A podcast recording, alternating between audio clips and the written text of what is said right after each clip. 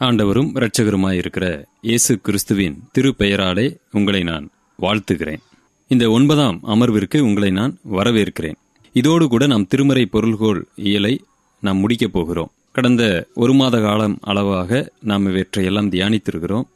அவைகள் எல்லாவற்றையும் நீங்கள் திரும்பவும் நீங்கள் கேட்டு அதை உங்களுடைய வாழ்க்கையில் அப்பியாசப்படுத்துங்க. நிச்சயமாய் கர்த்தர் பெரிய காரியங்களை செய்வார். கடந்த அமர்விலே தீர்க்க தரிசனங்களை குறித்து நாம் தியானித்தோம். தீர்க்க தரிசனங்கள் என்பது எளிதாக விளங்கிக் கொண்டு போதிக்கக்கூடிய ஒரு பாடம் அல்ல.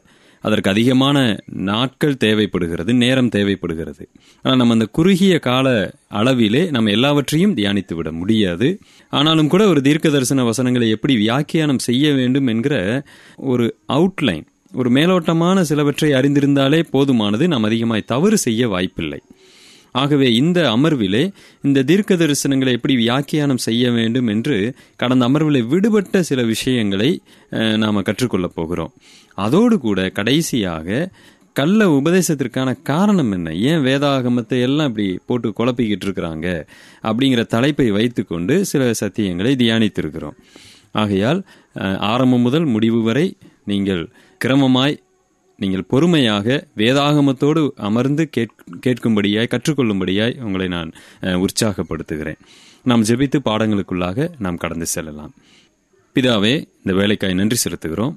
இப்பொழுதும் நாங்கள் ஆண்டவரே உடைய வேதாகமத்தை எப்படி வியாக்கியானம் செய்ய வேண்டும் என்பதை குறித்து கற்றுக்கொண்டிருக்கிறோம்.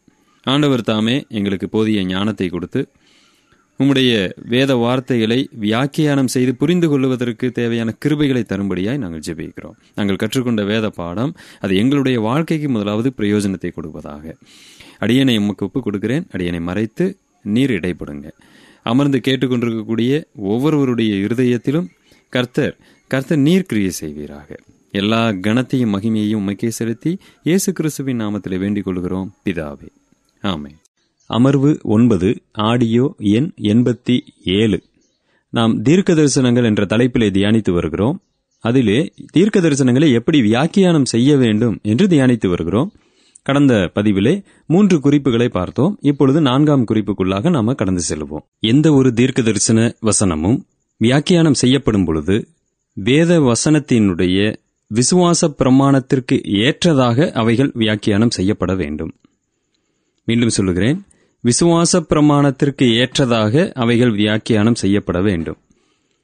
விசுவாச பிரமாணத்திற்கு ஏற்றதாக என்று சொல்லுவதனுடைய அர்த்தம் என்ன? தெளிவாக வெளிப்படுத்தப்பட்ட வசனங்கள் மூலமாக நாம் அடிப்படை சத்தியங்களை வேதாகமத்திலே வகுத்து வைத்திருக்கிறோம். அந்த அடிப்படை சத்தியங்களுக்கு ஒத்ததாகத்தான் தீர்க்க தரிசன வசனங்களின் வெளிப்பாடும் அமைந்திருக்கும். அதற்கு விரோதமாக நிச்சயமாக எந்த ஒரு தீர்க்க தரிசனமும் தேவனால் கொடுக்கப்பட்டு இருக்காது. அந்த வசனத்தில் இருக்கக்கூடிய வசனங்களை தவறாக சிலர் புரிந்து கொண்டு விசுவாச பிரமாணத்திற்கு விரோதமாகவும் வியாக்கியானம் செய்வதுண்டு. எந்த ஒரு தீர்க்க தரிசனமும் நேரடியாக வெளிப்படுத்தப்பட்டிருக்கும் பட்சத்திலே வெளிப்படையான சொற்களை கொண்டு அது வெளிப்படுத்தப்பட்டிருந்தால் அதை வியாக்கியானம் செய்வது சற்று எளிது. ஆனால் தீர்க்க தரிசனங்கள் மறைபொருளான வ- வார்த்தைகளை கொண்டு வெளிப்படுத்தப்பட்டிருந்தால் அவைகளை அவ்வளவு எளிதாக நாம் வியாக்கியானம் செய்ய முடியாது. அது சற்று கடினம். ஆக இதுபோன்று கொடுக்கப்பட்ட மறைபொருளான தீர்க்க தரிசனங்கள் அந்த இடத்துல எந்த ஒரு விளக்கமும் கொடுக்கப்படாமல் இருந்தால் புதிய ஏற்பாட்டு ஆசிரியர்களால் அது சுட்டி காண்பிக்கப்படாமல் இருந்தால் சொல்லப்பட்ட வார்த்தை முதலாவது அது தீர்க்க தரிசன வார்த்தைதானா என்பதை நாம் முதலாவது முடிவு செய்ய வேண்டும். எப்படி முடிவு செய்ய வேண்டும் என்று சொன்னால் பல சமயங்களிலே தீர்க்க தரிசன வார்த்தைகள் என்று புதிய ஏற்பாட்டு ஆசிரியர்களால் சுட்டி காண்பிக்கப்பட்டவைகள் அது மாதிரியான வசனங்கள் எல்லாம் நமக்கு நேரடியாக பழைய ஏற்பாட்டில் வாசிக்கும் பொழுது அது தீர்க்க தரிசன வசனம் என்ற எண்ணமே எழாது. அதை வாசிக்கும் போது பார்த்தீங்கன்னா அது ஒரு சாதாரணமாக இருக்கும். உதாரணத்திற்கு என் குமாரனை எகிப்திலிருந்து வரவழைத்தேன் அப்படிங்கிற வார்த்தை. என் ஆத்துமாவை பாதாளத்தில் விடீர் என்கிற வார்த்தை. பாருங்க குமாரனை எகிப்திலிருந்து வரவழைக்கிறேன் அப்படிங்கிற வார்த்தையெல்லாம் பார்த்தீங்கன்னா சாதாரணமாக சாதாரணமா ஒரு பேச்சு நடை மாதிரி அப்படி எழுதப்பட்டிருக்குது இதெல்லாமா ஒரு தீர்க்க தரிசனமா இருக்கும்? ஆனால் இன்னொரு சில வசனங்களை பாருங்க என்னை போல ஒரு தீர்க்க தரிசியை நான் எழும்ப பண்ணுவேன். அதை வாசிக்கும் போதே தெரிகிறது இது எளிதாக நாம புரிந்து கொள்ளக்கூடிய ஒரு தீர்க்க தரிசனம் என்று புரிகிறது.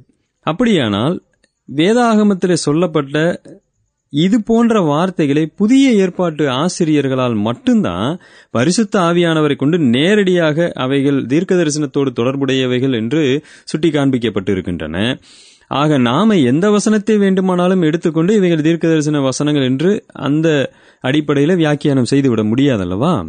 அப்ப முதலாவது ஒரு வசனம் தீர்க்க தரிசன வசனம் தானா அப்படிங்கிறத தெளிவாக நாம் தீர்மானித்துக் கொள்ள வேண்டும். கடந்த பதிவிலே நாம் பார்க்கும் பொழுது இயேசு கிறிஸ்துவை குறித்ததான தீர்க்க தரிசனம் என்பதை எப்படி முடிவு செய்வது? பொதுவாக வேதாகமத்தில் சொல்லப்பட்ட பல தீர்க்க தரிசனங்கள் கிறிஸ்துவை குறித்து சொல்லப்பட்ட தீர்க்க தரிசனங்கள் ஆகையால் அதை நாம் எளிதாக வாசிக்கும் பொழுதே ஓரளவுக்கு கண்டுபிடித்து விடுவதற்கான சாத்தியக்கூறுகள் அதிகம்.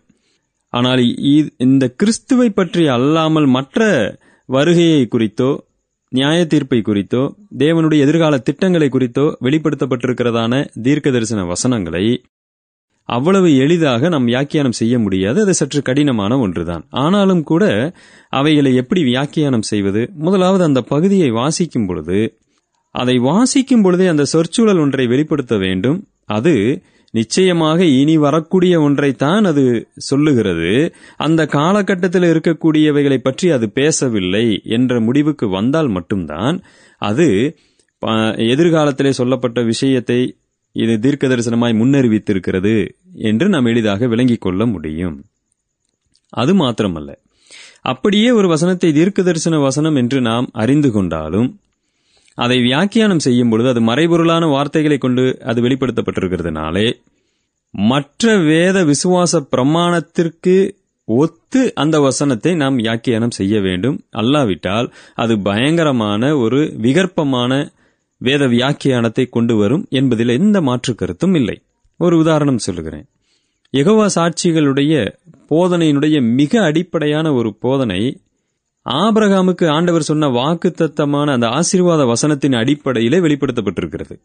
அவர்களுடைய நம்பிக்கை அப்படித்தான் அந்த தீர்க்க தரிசன வசனம் என்று சொல்லப்படுகிற ஒரு வசனத்தின் மேல் கட்டப்பட்டிருக்கிறது. அது எப்படின்னு நாம் பார்க்கலாம். ஆண்டவர் ஆபிரகாமு கிட்ட ஒரு வார்த்தை சொன்னாரு. உன் சந்ததியை வானத்து நட்சத்திரங்களைப் போல கடற்கரை மணலைப் போல நான் பெருக பண்ணுவேன் அப்படின்னு சொன்னார்.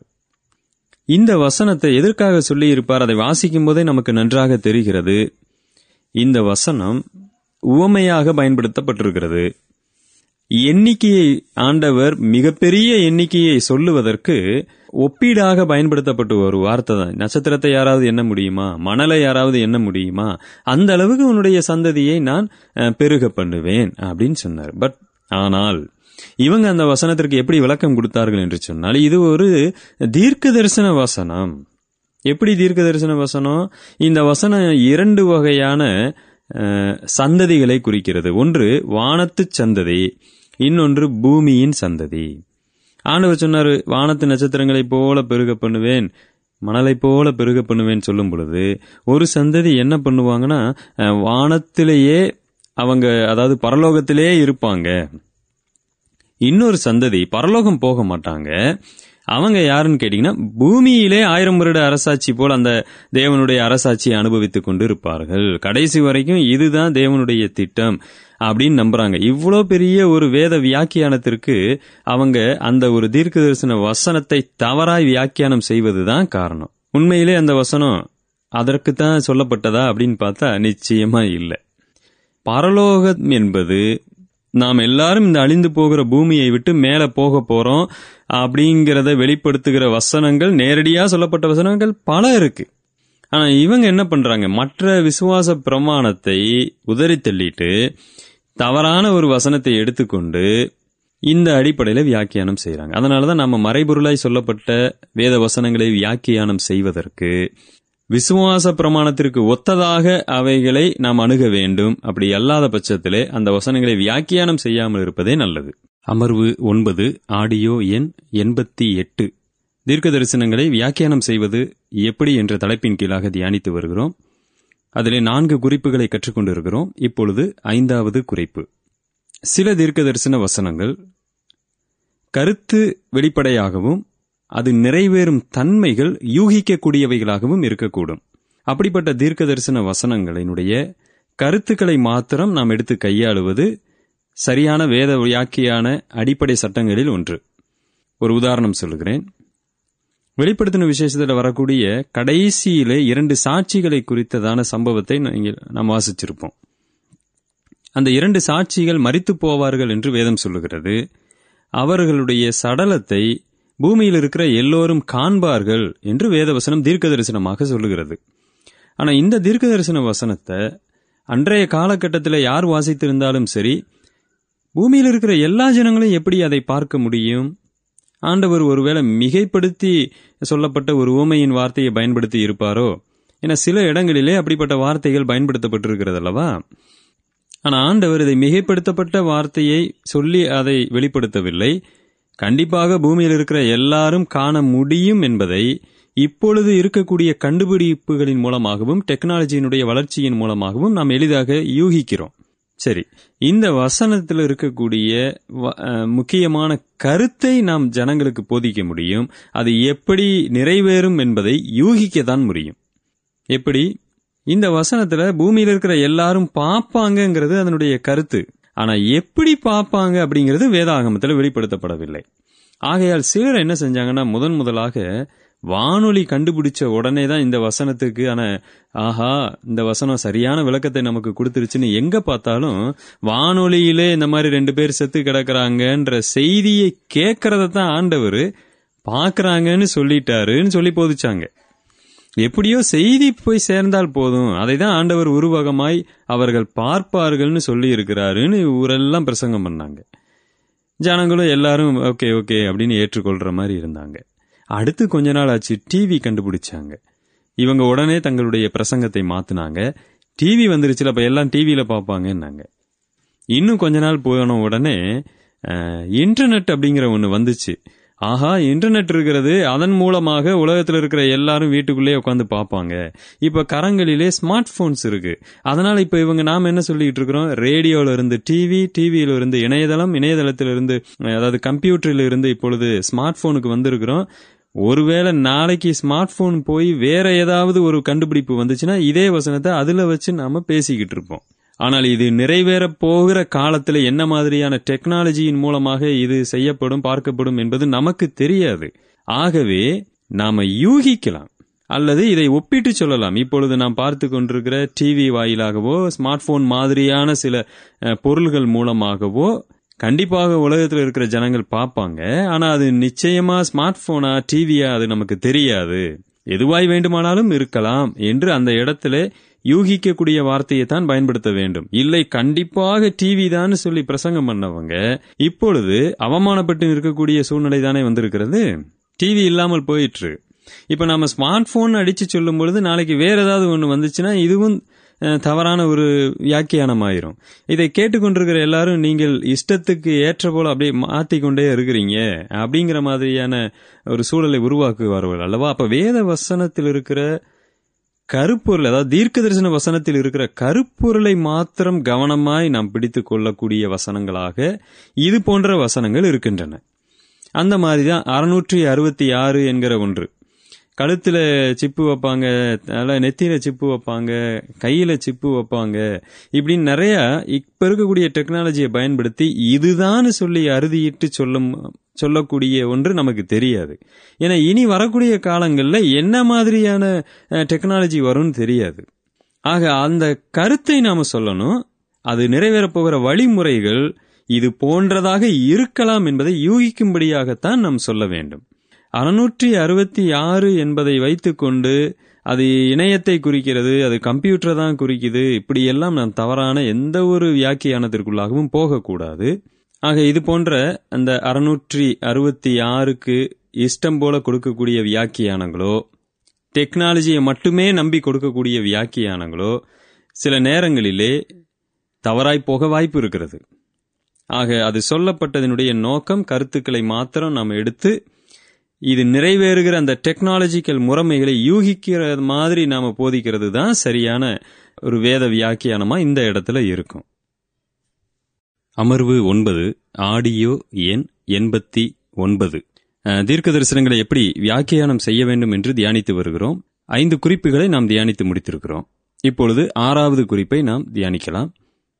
மறைபொருளாக வெளிப்படுத்தப்பட்ட தீர்க்க தரிசன வசனங்களைக் கொண்டு எவ்விதத்திலும் சபையினுடைய அடிப்படை சட்டங்களை வகுக்கக்கூடாது. மீண்டும் சொல்லுகிறேன். தெளிவில்லாத மறைவில் மறைபொருளாக வெளிப்படுத்தப்பட்ட தீர்க்க தரிசன வசனங்களைக் கொண்டு வேதாகமத்தினுடைய அடிப்படை சட்டங்களை வகுக்கக்கூடாது. ஏன் அப்படி சொல்லுகிறேன் என்று சொன்னால் வேதாகமத்தில் ஆண்டவர் அடிப்படையான எல்லா சத்தியங்களையும் மிக நேர்த்தியாக தெளிவாக எந்த ஒரு குழப்பமும் இல்லாமல் நமக்கு எழுதி கொடுத்திருக்கிறார். அவைகள் மறைபொருளை கொண்டோ வேறு எந்த வகையிலுமோ எழுதி கொடுக்கப்படவில்லை. நாம் விசுவாசிக்கிறதுனாலே ரட்சிப்படைகிறோம். ஆண்டவராய் இயேசு கிறிஸ்துவினுடைய பலி மரணம் உயிர்த்தெழுதல் அதில் அடங்கி இருக்கிறது இயேசு கிறிஸ்து வரப்போகிறார். நாம் இந்த உலகத்தில் எப்படி வாழ வேண்டும்? இவைகளெல்லாம் வேதத்தினுடைய அடிப்படை சட்டங்களாக இருக்கின்றன. இவைகளை தேவன் எந்த ஒரு இடத்திலும் மறைபொருளாக வெளிப்படுத்தவில்லை. பிதாவை குறித்து குமாரனை குறித்து ஆவியானவரை குறித்து வருகையை குறித்து விசுவாசத்தை குறித்தும் ரட்சிப்பை குறித்தும் நியாயத்தீர்ப்பை குறித்தும் தேவன் சொன்ன எல்லா வசனங்களும் மிக நேர்த்தியாக தெளிவாக இருக்கின்றன. ஆக மறைபொருளாக சொல்லப்பட்ட சில தீர்க்க தரிசன வசனங்களை கொண்டு இந்த தெளிவாக வெளிப்படுத்தப்பட்ட வசனங்களை மாற்றிவிடக்கூடாது இதுதான் ரொம்ப ஜாக்கிரதையாக ஜாக்கிரதையா நம்ம தீர்க்க தரிசனங்களை வியாக்கியானம் செய்ய வேண்டிய வழிமுறைகளில் ஒன்று. ஏன் இப்படி சொல்லுகிறேன்? இந்த மாதிரி நிறைய பேர் தவறா வியாக்கியானம் செஞ்சிருக்கிறாங்க. வரலாற்றில் பிரன்ஹாம் அப்படிங்கிற ஒரு ஊழியரை பற்றி நீங்கள் கேள்விப்பட்டிருப்பீங்க. அவரை ஜனங்கள் என்னன்னு இப்போ பின்பற்றிட்டு இருக்கிறாங்கன்னா இரண்டாவது மேசியா அப்படின்னு பின்பற்றுகிறார்கள். அதாவது வேதத்தில் ஒரு கிறிஸ்து சொல்லப்படவில்லை ரெண்டு கிறிஸ்து சொல்லப்பட்டிருக்கிறாங்க. ஒரு கிறிஸ்து நேரடியாக சொல்லப்பட்டிருக்கிறார் இன்னொரு கிறிஸ்து மறைமுகமாக சொல்லப்பட்டிருக்கிறாருன்னு சொல்லி போதிக்கிறாங்க. இப்பவும் பிரன்ஹாம் சபையினர் பிரன்ஹாமை இரண்டாவது இயேசு என்று சொல்றாங்க. எந்தெந்த வசனத்தின் அடிப்படையில் சொல்லுகிறார்கள்? அவங்க அதற்காக பயன்படுத்தின மிக முக்கியமான ஒரு வசனம் போக்காடாக விடப்படுகிற அந்த ஆட்டுக்குட்டியினுடைய சம்பவம். இஸ்ரவேலர்களுடைய பாவங்களை பரிகரிக்கிறதற்காக தேவன் சொன்ன அந்த ஒரு சின்ன முறை இரண்டு ஆடுகளை எடுத்துக்கொள்ளணும் ஒரு ஆட்டை நீங்க வந்து பலி செலுத்திடணும் இன்னொரு ஆட்டை பாலைவனத்துல போக்காடாக அப்படி விட்டுறணும் அப்படின்னு சொன்ன உடனே அது ஒரு தீர்க்க தரிசன வசனத்தின் நிறைவேறுதல்னு சொன்னாங்க. எப்படி இந்த பலி செலுத்தப்படுகிற ஆட்- ஆடு ஆண்டவராகிய இயேசு கிறிஸ்து போக்காடாய் விடப்படுகிறது வேற யாரும் இல்ல பிரன்ஹாம் அப்படின்னு சொன்னாங்க. இன்றைக்கும் அவரை இந்த மாதிரி தான் பின்பற்றிட்டு இருக்கிறாங்க. வரப்போகிற எலியா என்று சொல்லுகிறார்கள் ஏழாம் தூதன் என்றும் சொல்லுகிறார்கள். அதை பற்றி பேசுவதற்கு நமக்கு நேரம் இல்லை ஆனால் வேதாகமம் மிக நேர்த்தியாக நேரடியாக நமக்கு ஒரே கர்த்தர் என்று தெளிவாக எழுதி கொடுக்கப்பட்டாயிற்று. அதாவது நமக்கு ஒரே பிதா ஒரே கர்த்தர் என்று அப்போசனை பவுல் எழுதுகிறார் அல்லவா? ஏன் இப்படி எழுதணும்னு நம்ம யோசிக்கலாம். ஏன்னா இந்த மாதிரி பின்னாடி நிறைய பேர் எழும்புவாங்கன்னு தெரிஞ்சுதான் ஆண்டவர் மிக நேர்த்தியாக எல்லாவற்றையும் எழுதி கொடுத்திருக்கிறார். ஒரே கிறிஸ்து தான் ஒரே ஆண்டவராய் இயேசு கிறிஸ்து தான் நிச்சயமாக ரெண்டு பேர் கிடையாது என்பதை வேதம் மிக நேர்த்தியாய் சொல்லி இருக்க அந்த வசனத்தை கொண்டு இவங்க ஒரு பெரிய அடிப்படை சத்தியத்தை எப்படி ஸ்தாபிக்க முடியும்? அப்ப யோ- யோசிக்க வேண்டும் அல்லவா? அப்ப இது போன்ற தவறான முறைமையிலே நம் வேதத்தை வியாக்கியானம் செய்துவிடக்கூடாது. முக்கியமாக மறைபொருளாக வெளிப்படுத்தப்பட்ட தீர்க்க தரிசன வசனங்களை கொண்டு வேதத்தின் அடிப்படை சத்தியங்களை நாம் ஸ்தாபிக்க கூடாது வேத மாணாக்கர்கள் என்று சொல்லக்கூடிய ஒரு குரூப் இருக்கிறாங்க. அவங்களுடைய எல்லா அடிப்படை சத்தியங்களும் நேரடியாக சொல்லப்பட்ட வேத வசனத்தின்படி இல்லாமல் மறைமுகமாக சொல்லப்பட்ட வேத வசனத்தின்படியான விளக்கங்களாகவே இருக்கும். எந்த ஒரு வசனமும் நேரடியாய் சொல்லப்பட்ட விளக்கத்தில் இருக்காது. நரகம் இல்லை என்று போதிக்கிறவர்கள் எல்லோரும் பரலோகம் போவாங்க கடைசியிலே சாத்தான் ரட்சிக்கப்படுவான் என்று அவர்கள் நம்புகிறார்கள். இப்படி பல வித்தியாசமான போதனைகள் அவர்கள் மத்தியிலே இருக்கிறது. ஆனால் இவை எல்லாவற்றையும் மறைபொருளாய் வெளிப்படுத்தப்பட்டவைகளிலே தீர்க்க தரிசனங்கள் உண்டு என்று நம்பி அவர்கள் இந்த தவறான முடிவை எடுத்திருக்கிறாங்க.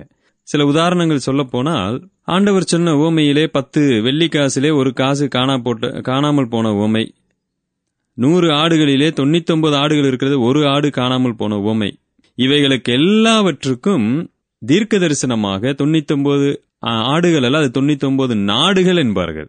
பத்து காசு என்பது அதை குறிக்காதது வேறொரு சம்பவத்தை குறிக்கிறதும்பாங்க.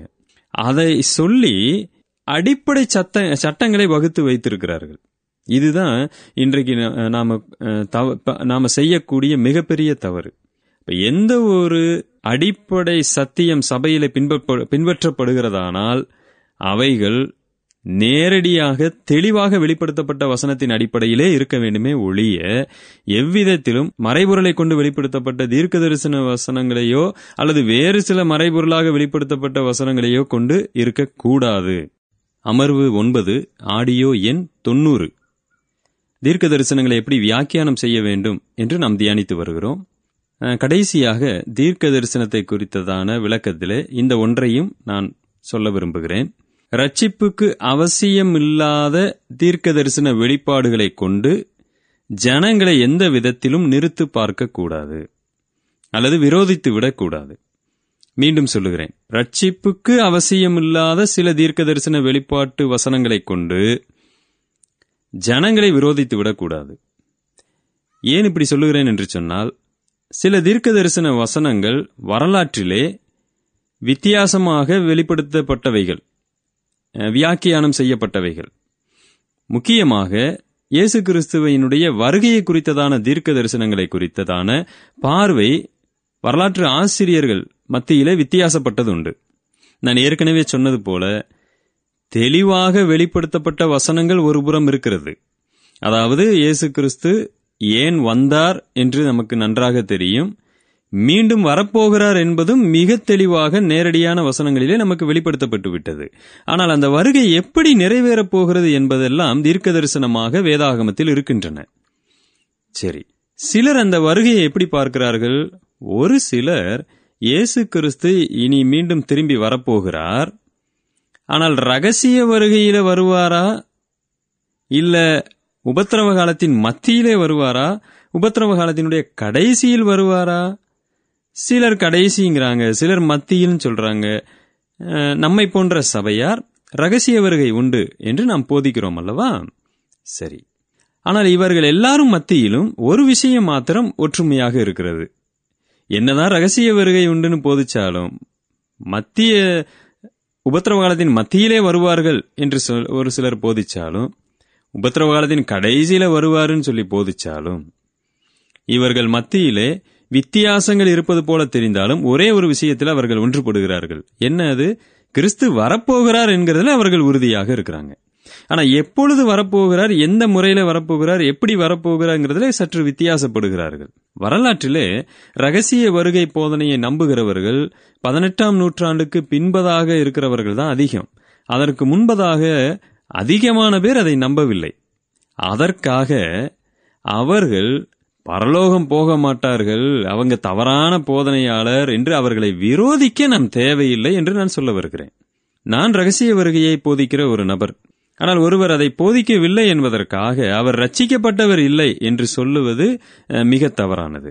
Martin Luther John Calvin Charles Spurgeon இன்னும் எத்தனையோ தேவனால் வல்லமையாய் பயன்படுத்தப்பட்ட கர்த்தருடைய பிள்ளைகளுடைய நம்பிக்கை என்ன தெரியுங்களா? பரலோக ராஜ்யம் இந்த பூமியிலே இருக்காது. ஆயிரம் வருட அரசாட்சி என்று சொல்லுகிறது. இந்த பூமியிலே லிட்ரலாக எழுத்தின்படியெல்லாம் நடக்காது என்று நம்பினவர்கள். அவர்கள் இந்த தீர்க்க தரிசன வசனங்களை குறித்ததான வெளிப்பாடு அவர்கள் வித்தியாசமான முறையிலே அவர்கள் அதை வியாக்கியானம் செய்ததினாலே இந்த முறைமைக்கு வந்தாங்க. ஆனால் இவைகள் எல்லாம் என்னுடைய ரட்சிப்பை எந்த விதத்திலும் மாற்றாதுங்கிறதைத்தான் நாம புரிந்து கொள்ள வேண்டும். சிலருக்கு இந்த பரந்த நோக்கம் இல்லாததுனால சிலர் இந்த ஒரு சில வசனங்களை கொண்டு மற்றவர்களை நியாயம் தீர்க்கிறவர்களாகவும் இருக்கிறாங்க. நான் சொல்லுகிறேன் பிரன்ஹாமுடைய உக- உவமானத்தை உங்களுக்கு காண்பித்தேன். இரண்டு கிறிஸ்து என்று சொல்லுவது ஒட்டுமொத்த ரட்சிப்பையே குலைத்து போடுவது போல. சத்தியத்திற்கே விரோதமான ஒன்று. அப்ப அங்கு ரட்சிப்பே கேள்விக்குறியாக இருக்கிறது என்றுதானே அர்த்தம்? ஆக இது போன்ற சில தீர்க்க தரிசன வசனங்களை வியாக்கியானம் செய்கிற நபர்களை சரியாய் நாம் இனம் காண- காண வேண்டும். அதே சமயத்துல நான் சற்று முன் சொன்னேன் அல்லவா வருகையை நம்புகிறவர்கள் உண்டு. ஆனால் அந்த வருகையிலே வித்தியாசப்படுகிறவர்கள் அது எப்படி என்று வரும் என்பதில் வித்தியாசப்படுகிறவர்கள் உண்டு. அவர்களை நாம் வந்து ரச்சிக்கப்படாதவர்கள் லிஸ்ட்ல வைக்கிறதோ விரோதிக்கிறதோ தேவையில்லை. வருகையை இப்படியும் சிலர் போதிச்சாங்க. ஏசு கிறிஸ்து வரமாட்டாருன்னு சிலர் சொன்னாங்க. அது எவ்வளவு பெரிய பயங்கரமான போதனை. அப்ப அவங்களுடைய ரட்சிப்பே கேள்விக்குறியான ஒன்று தானே இன்னும் சிலர் என்ன சொன்னாங்க? ஏசு கிறிஸ்து ஏற்கனவே வந்துட்டாருன்னு சொன்னாங்க. ஆகா இது அதைவிட மிகப்பெரிய தவறான போதனை. இது ரட்சிப்பையே கேள்விக்குறியாக்குகிற ஒரு போதனை. ஆக நாம எது அடிப்படை சத்தியத்தை விட்டு பயங்கரமான விரோதமாக இருக்கிறது எது பரவாயில்லை என்று விடப்படக்கூடியதாக இருக்கிறது என்பதையும் நாம் அதிக ஜாக்கிரதையோடு தியானிக்க வேண்டும். அதற்காக இந்த மாதிரி ரகசிய வருகை இல்லை என்று சொல்லுகிறதுனால ரகசிய வருகை இருக்கு என்று சொல்லுகிறதுனால இந்த நம்பிக்கைகளினாலே என்னுடைய ஆவிக்குரிய வாழ்க்கையில எந்த ஒரு மாற்றமும் வராது. ஏனென்று சொன்னால் நாம் இயேசு கிறிஸ்து வரப்போகிறார் என்கிற அடிப்படை சத்தியத்தில் மிக உறுதியாய் இருக்கிறோம். அந்த அடிப்படை சத்தியம் என்னுடைய வாழ்க்கையை தலையிலாக மாற்றுகிறது. உபத்திரவத்தின் மத்தியிலே வருவார் என்று சொல்லுகிறதுனால என்னுடைய விசுவாசம் கூடுவதோ குறைவதோ இல்லை. ரகசிய வருகையில வரப்போகிறார் என்று சொல்லுவதினாலே என்னுடைய பரிசுத்தம் குறைவதோ கூடுவதோ இல்லை. வருகையை எப்படி பார்க்கிறோம் என்பதில்தான் நம்மளுடைய முக்கியமான நம்பிக்கை அடங்கி இருக்கிறது. அப்போஸ் நான் யோவான் சொல்லுகிறார் ஆண்டவராய் இயேசு கிறிஸ்து வரும்பொழுது நாம் அவரைப் போலவே இருக்கிறோம் என்று நம்பி இருக்கிறோம். ஆகையால் இப்படிப்பட்ட நம்பிக்கை வைத்திருக்கிறவன் எவனும் அவன் தன்னை சுத்திகரிக்கிறான்னு சொல்லுகிறார். அந்த இடத்துல கூட அவர் எந்த நாளில் வரப்போகிறார் அல்லது எந்த அஹ், நிலைமையில வரப்போக எதையும் சொல்லலை. வரப்போகிறார். அவர் வரும்பொழுது அவரைப் போல நான் இருப்பேன் என்று நம்புகிற ஒவ்வொருத்தனும் இப்பொழுதே தன்னை சுத்திகரிக்க ஆரம்பிக்கிறான் அப்படின்னு அவர் சொல்லுகிறார்.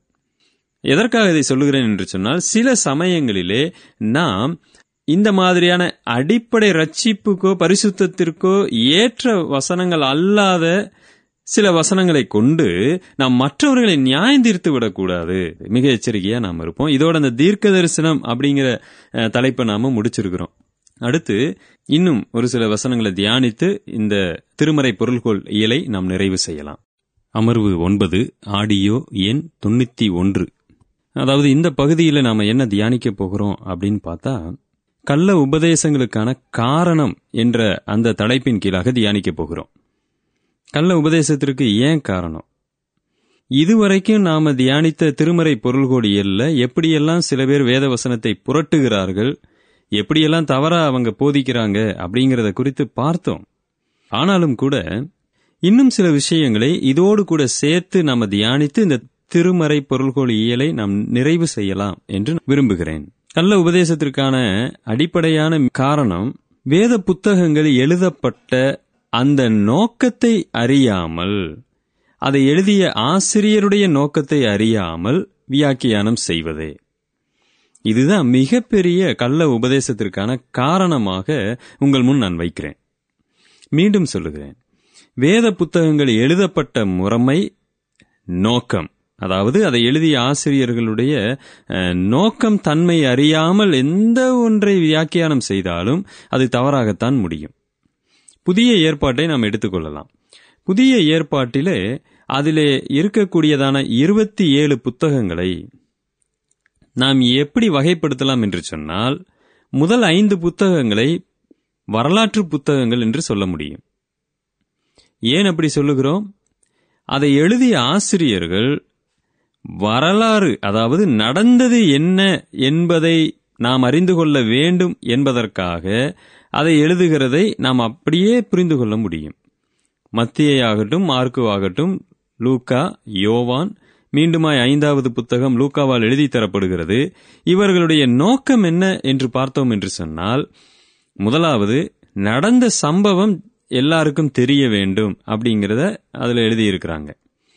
இன்னும் கொஞ்சம் ஆழமாய் நம்ம யோசித்து பார்க்கும் பொழுது அந்த வரலாற்றை எழுத தீர்மானித்த அந்த நான்கு ஆசிரியர்களுமே தாங்கள் என்ன எழுத வேண்டுமோ அதை தங்களுடைய நோக்கத்திற்கு ஏற்ற வண்ணம். இயேசு கிறிஸ்துவினுடைய வரலாற்றை தங்களுக்கு ஏற்றவாறு சில சம்பவங்களை முன்னாடி நடந்த சம்பவங்களை ஒட்டுமொத்தமாக சேர்த்து குறிப்பிட்ட தன்மைகள் வெளிப்பாட்டை நாம பார்க்க முடியும். சில சம்பவங்களை அவர்கள் விட்டுவிட்டதையும் பார்க்க முடியும். நன்றாக புரிந்து கொள்வோம் எதையும் அவர்கள் மாற்றி எழுதவில்லை. நடந்த ஒன்றை நடக்காததாக எழுதவில்லை நடக்காத ஒன்றை நடந்ததாக எழுதவில்லை. ஆனால் இயேசு கிறிஸ்து பேசிய எல்லா சம்பவத்தையும் எழுதவில்லை. இயேசு கிறிஸ்து செயல்பட்ட அவருடைய வரலாற்றினுடைய எல்லா காரியங்களையும் எழுதவில்லை. அந்த ஒவ்வொரு ஆசிரியர்களும் தாங்கள் என்ன நோக்கத்திற்காக அந்த புத்தகத்தை எழுதினார்களோ அந்த நோக்கத்திற்காக எது எது தேவையோ அதை மட்டும்தான் அவங்க எடுத்துக்கொண்டாங்க. லூக்கா பரம்பரை பட்டியல் அவருக்கு தேவைப்பட்டதுனால எழு எழுதி இருக்கிறார். யோவான் அவருக்கு அது தேவைப்படவில்லை. அவர் எடுத்துக்கொண்ட அந்த நோக்கத்திற்கு அந்த பரம்பரை பட்டியல் தேவைப்படவில்லை. ஆகையால் அவர் அதை எழுதவில்லை. இன்னும் யோ- நன்றாக பாருங்கள். இந்த நான்கு ஆசிரியர்களும் இயேசு கிறிஸ்து இந்த உலகத்துல வந்த பொழுது என்ன பேசினார் என்ன போதித்தார் அதை ஜனங்கள் எப்படி புரிந்து கொண்டாங்க சிலர் எப்படி அதை புரிந்து கொள்ளவில்லை என்ற சத்தியத்தை தெரிவிக்கிறதற்காக எழுதப்பட்டிருக்கிறதுனால சபையின் காலகட்டத்தில் இருந்து கொண்டு இதை எழுதி இருந்தாலும் சபையை குறித்து அவர்கள் அதை எழுதவில்லை. சபையில நாம எப்படி இருக்கணும் என்ன செய்யணும் ஏது செய்யணுங்கிறதெல்லாம் நாம அந்த அவர்கள் எழுதி தந்த சுவிசேஷ புஸ்தகத்துல பார்க்க முடியாது. அப்ப ஒவ்வொரு ஆசிரியரும் ஒரு நோக்கத்திற்காக ஒரு புத்தகத்தை எழுதுகிறார்கள் என்று சொன்னால் அந்த நோக்கத்திற்கு தகுந்த பிரகாரம் சில விஷயங்களை அவர்கள் விட்டுவிடவோ சில விஷயங்களை எழுதவோ அவர்களுக்கு முழு உரிமையும் உண்டு. இந்த அடிப்படை தெரியாமல் வேதத்தை வியாசித்தால் என்ன ஆகும்? மிகப்பெரிய தவறான ஒரு வியாக்கியானத்திற்குள்ளாக அஹ், நாம் சென்று விடுவோம். அப்படி என்ன மாதிரியான தவறான வியாக்கியானங்கள் வந்திருக்கின்றன அப்படிங்கிறத அடுத்து சில பதிவுகளில் நாம பார்க்க போறோம். அமர்வு ஒன்பது ஆடியோ எண் தொண்ணூத்தி இரண்டு. கள்ள உபதேசங்களுக்கான காரணங்களை நாம் தியானித்து வருகிறோம். அதிலே முதல் பதிவிலே வேதாகம ஆசிரியர்கள் என்ன நோக்கத்தில் அதை எழுதி கொடுத்திருக்கிறாங்க என்பதை பார்க்கும் பொழுது தெளிவான சத்தியங்களை நாம் புரிந்து கொள்ள முடியும் என்று நாம் பார்த்தோம். அந்த அடிப்படையிலே புதிய ஏற்பாட்டிலே இருபத்தேழு புத்தகங்களிலே முதல் ஐந்து புத்தகங்கள் என்ன நோக்கத்திற்காக எழுதி தரப்பட்டிருக்கின்றன அப்படின்னு பார்த்தாலே போதும். பல பிரச்சனைகளுக்கு தீர்வு வரும். உங்களுக்கு ஒரு புரிந்து கொள்ளுதல் வருவதற்காக இருபத்தேழு புத்தகங்களை நான் எப்படி பிரித்து உங்களுக்கு அதை சொல்லுகிறேன் பாருங்க. இதை நீங்கள் கேட்கும்பொழுது எளிதாக விளங்கிக் கொள்ள முடியும். முதல் ஐந்து புத்தகங்கள் நான் ஒரு தலைப்பு வைத்திருக்கிறேன். என்ன நடந்தது? அப்படின்னு அதுக்கு தலைப்பு வச்சிருக்கிறேன். என்ன நடந்தது?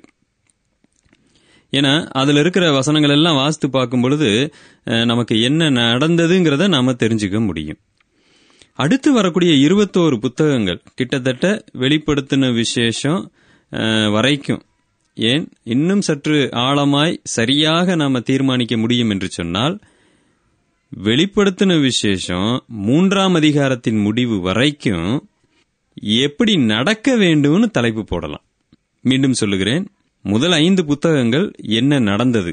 அடுத்து ஆறாவது புத்தகமாகிய ரோமர் புத்தகத்திலிருந்து கிட்டத்தட்ட இருபத்தோரு புத்தகங்கள்னா யூதா வரைக்கும் வருது. ஆனா யூதாவோடு நம்ம நிறுத்த முடியாது. ஏன்னா வெளிப்படுத்தின விசேஷத்துல முதல் மூன்று அதிகாரங்களும் சபையை குறித்து பேசுகின்றன. எப்படி நாம வாழணுங்கிறத குறித்து போதிக்கின்றன. ஆகையால் அந்த மூன்று அதிகாரங்கள் வரை ஆறாம் புத்தகத்திலிருந்து இருபத்தி இரண்டாம் புத்தகத்தினுடைய அந்த மூன்றாம் அதிகாரம் வரைக்கும் எப்படி நாம் அதற்கு தலைப்படலாம் என்று சொன்னால் எப்படி நாம் நடந்து கொள்ள வேண்டும்? எப்படி நடக்க வேண்டும்? முதல்ல என்ன நடந்தது? எப்படி நடக்க வேண்டும்? கடைசியா வெளிப்படுத்தின விசேஷம் நான்காம் அதிகாரத்திலிருந்து அந்த ஒட்டுமொத்த அதிகாரம் கடைசி அதிகாரம் வரைக்கும் அந்த புஸ்தகத்துக்கு என்ன தலைப்பிடலான்னா என்ன நடக்கப் போகிறது? இனிமேல் என்ன நடக்கப் போகிறது? அப்ப மொத்தம் அழகா இதை மூன்றா பிரிச்சிருக்கிறோம். ஏன்னா இந்த புஸ்தகம் எழுதப்பட்ட முறைமைகளை பார்த்தீங்கன்னா அப்படிதான் இருக்கு. என்ன நடந்தது என்ன நடக்க எப்படி நடக்க வேண்டும் இனிமேல் என்ன நடக்கும். தேவன் அப்படித்தான் ஆசிரியர்களை பயன்படுத்தி இருக்கிறார். சரி என்னதான் நாம இதை இப்படி பிரிச்சாலும் கூட அதற்காக அந்த ஆறாவது புத்தகத்திலிருந்து வெளிப்படுத்தின விசேஷம் வரைக்கும் இடையில சொல்லப்பட்டவைகளிலே ஒரு சின்ன வரலாற்று சம்பவங்கள் கூட கிடையாதா அப்படின்னு கேட்டா அப்படி இல்லை. பெரும்பாலான சம்பவங்கள் அங்கு வரலாற்று சம்பவங்கள் கிடையாது. என்ன நடந்துச்சுங்கிறத காமிக்கிறதற்காக நிருபங்கள் எழுதப்படவில்லை. நீங்களும் நானும் எப்படி நடக்கணுங்கிறதுக்காக அவைகள் எழுதப்பட்டன. அதுல ஏதோ ஒரு சில அதிகாரங்களிலே சில வரலாற்று என்ன நடந்துச்சுங்கிறத எழுதியிருக்கலாம். உதாரணத்திற்கு கலாத்தியர் புஸ்தகத்துல வாசிக்கும் பொழுது அங்கு அப்போசனாகிய பவுல் பேதுருவை குறித்ததான ஒன்றை பேசுகிறார். பேதுருவோடு அவரோடு நடந்த சம்பாசனைகளை பேசுகிறார். அப்ப மூன்றாம் அதிகாரத்துல இருந்துதான் எப்படியெல்லாம் நாம நடந்து கொள்ளணுங்கிற வசனம் வருது. அதுக்காக அந்த ஒட்டுமொத்த நிருபங்களுமே இந்த அடிப்படையில தான் எழுதப்பட்டிருக்குன்னு நாம தீர்மானிக்க தீர்மானிக்க முடியாதல்லவா அப்ப வரலாற்று புஸ்தகங்கள் என்று சொல்லுகிற முதல் ஐந்து புஸ்தகங்கள்ல அப்ப எப்படி நடக்கணுங்கிற சத்தியமே இல்லையான்னு ஒருத்தர் கேள்வி கேட்டாருன்னா அப்படி அல்ல. நாம எப்படி நடக்க வேண்டும் இன்றைக்கு நாம் சபையின் காலகட்டத்தில் வாழுகிறதுனால நாம் எப்படி நடக்க வேண்டும் என்கிற சத்தியத்தை நிருபங்களில் நாம் அதிகமாய் பார்க்கிறோம். நிருபங்கள் அதற்காகவே எழுதி தரப்பட்டு இருக்கின்றன. சுவிசேஷ புஸ்தகத்திலையும் நாம எப்படி நடக்கணுங்கிறதுக்கான சத்தியங்கள் இருக்கின்றன. ஆனால் அவைகள் கலந்து கிடக்கின்றன. ஏன்னா அந்த ஆசிரியர் அதை எழுதி கொடுத்த ஆசிரியருடைய நோக்கம் நாம எப்படி வாழணுங்கிற அந்த ஒரு நோக்கத்திற்காக மட்டும் அந்த புத்தகத்தை எழுதி தரவில்லை. யூதர்களுக்கு இயேசு கிறிஸ்துவை மேசியாவாக எப்படி காண்பிப்பது? இயேசு கிறிஸ்து உண்மையிலே பழைய ஏற்பாட்டில் சொல்லப்பட்டவர் தானா? இந்த கிறிஸ்துவை நீங்கள் எப்படி விசுவாசிக்க வேண்டும்? கிறிஸ்துவுக்கு என்ன நடந்தது? இப்படி இவைகளைத்தான் சொல்லுகிறார். சபையிலே நாம எப்படி வாழணும்? சபையிலே கொடுக்கப்பட்ட வெளிப்பாடுகள் என்ன? ஒரு கல்யாணம் நாம எப்படி பண்ணணும்னு சுவிசேஷ புஸ்தகத்துல போய் பார்க்க முடியாது. அவிசுவாசிக்கும் விசுவாசிக்கும் பங்கு ஏது? எங்க வாசிக்கிறோம்? நிருபங்களில் தான் வாசிக்கிறோம். ஆக இந்த மாதிரி சபையினுடைய நிகழ்வுகள் அதில் இருக்கக்கூடிய எல்லாவற்றையும் வெளிப்படுத்துவதற்காகவே எழுதப்பட்ட புஸ்தகங்கள் நிருபங்கள். இன்றைக்கு நிறைய பேர் செய்யக்கூடிய தவறு என்ன? சத்தியத்தை வெளிப்படுத்துவதற்காகவே சொல்லப்பட்ட புஸ்தகமாகிய நிருபத்தின் வெளிச்சத்திலே சபையினுடைய அடிப்படை சத்தியங்களை தியானிப்பதை விட்டுவிட்டு சபைக்கு என்ன மாதிரியான சத்தியங்களை வெளிப்படுத்தணும்னு சொல்லப்படாமல் ஒட்டுமொத்தமாக வேறு நோக்கத்திற்காக எழுதப்பட்ட சுவிசேஷ புஸ்தகத்திலிருந்தும் அப்போசல நடவடிக்கைகள் புத்தகத்திலிருந்தும் வெளிப்படுத்தல் புஸ்தகத்திலிருந்தும் சத்தியத்தை அடிப்படை சத்தியங்களை தியானிப்பது அவைகளை கொண்டு நிருபங்களை சீர்தூக்கி பார்க்கிறதுனாலதான் பயங்கரமான கள்ள உபதேசங்கள் வருகின்றன. வருகையை குறித்து சொல்லப்பட்டிருக்கிற அல்லது எதிர்காலத்தில் என்ன நடக்கும்னு சொல்லப்பட்ட புஸ்தகம் வெளிப்படுத்தின புஸ்தகம். அதுக்காக வெளிப்படுத்தினதுல மட்டும்தான் இனி நடக்க போற சம்பவம் கொடுக்கப்பட்டிருக்கு என்று நான் சொல்ல வரவில்லை. தெசலோனிக்கியர் புத்தகத்திலும் இனி நடக்க போகிற சம்பவங்கள் கொஞ்சம் அதுல வெளிப்படுத்தப்பட்டிருக்கு. ஆனால் அந்த தெசலோனிக்கியர் புத்தகத்தையும் நாம வெளிப்படுத்தின புஸ்தகத்தினுடைய அடிப்படையில வைத்து தியானிக்கிறோம். ஏன்? முழுமையாக என்ன நடக்கப் போகிறது இனிமேல் என்பதற்காகவே எழுதி கொடுக்கப்பட்ட புஸ்தகத்துல முழுமையான விளக்கம் நமக்கு இருக்கும். அப்ப இப்படித்தான் ஆசிரியர்கள் என்ன நோக்கத்திற்கு ஒரு புஸ்தகத்தை எழுதி இருக்கிறார்களோ அந்த நோக்கத்தின் அடிப்படையிலே வசனங்களை வியாக்கியானம் செய்ய வேண்டும். சிலர் கேட்கலாம் அப்ப அப்போ சில நடவடிக்கைகள் புஸ்தகத்துல சபையை குறித்து தானே பிரதர் போட்டிருக்கு? அப்ப சபையினுடைய அடிப்படை உபதேசங்களை அப்போஸ்தலர் நடவடிக்கைகள் புஸ்தகத்திலிருந்து தானே நாம எடுக்கணும் என்று நீங்கள் கேட்க முடியும். நல்ல ஒரு கேள்வி. இன்றைக்கு பெரும்பாலான சபைகளிலே ஒரு கள்ள உபதேசம் வருகிறது என்று சொன்னால் அதற்கு அடிப்படை என்ன தெரியுங்களா? அப்போஸ்தலர் நடவடிக்கைகள் புஸ்தகம் எழுதப்பட்ட நோக்கம் தெரியாமல் அந்த புஸ்தகத்திலிருந்து அடிப்படை சத்தியத்தை தியானிப்பதுதான். அப்ப அந்த புஸ்தகத்திலிருந்து அடிப்படையை தியானிக்க கூடாதா? தியானிக்கலாம். அதை எப்படி தியானிக்கணுங்கிறத உங்களுக்கு நான் அடுத்த செய்தியிலே நான் உங்களுக்கு வெளிப்படுத்துகிறேன். இதனால யாரும் தவறாய் புரிந்து கொள்ள வேண்டாம். அப்போச நடபடியில் புஸ்தகம் தவறு. ஐயோ அதை வாசிக்க கூடாது. இல்லை இல்லை அப்படி அல்ல.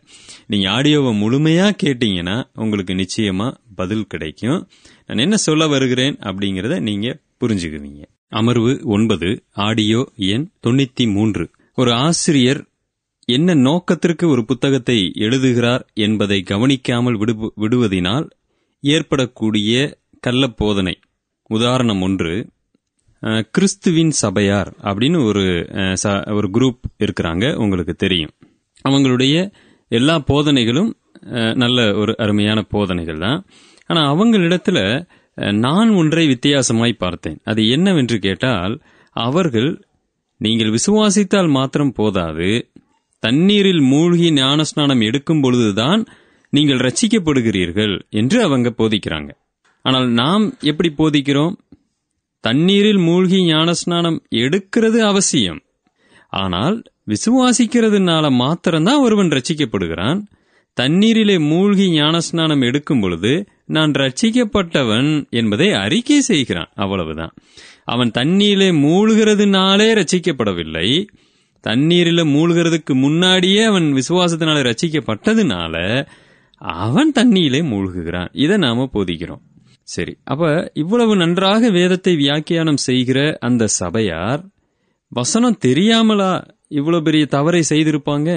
ஒரு ஞானஸ்நானம் நீ விசுவாசித்தா மட்டும் போதாது தண்ணியில முங்கும் பொழுதுதான் நீ வந்து ரசிக்கவே படுகிறாய் என்ற போதனையை எந்த அடிப்படையில அவங்க போதிச்சாங்க? பாருங்க. அவர்களுடைய பிரச்சனையே ஒரு புஸ்தகம் என்ன நோக்கத்தில் எழுதப்பட்டதுன்னு தெரியாம அப்போஸ்தல நடவடிக்கைகள் புஸ்தகத்தின் அடிப்படையிலே இந்த ஒரு பெரிய பிரதான சத்தியத்தை அவங்க எடுத்தனாலதான் இவ்வளவு பெரிய தவறான வியாக்கியானத்துக்கு வந்திருக்கிறாங்க.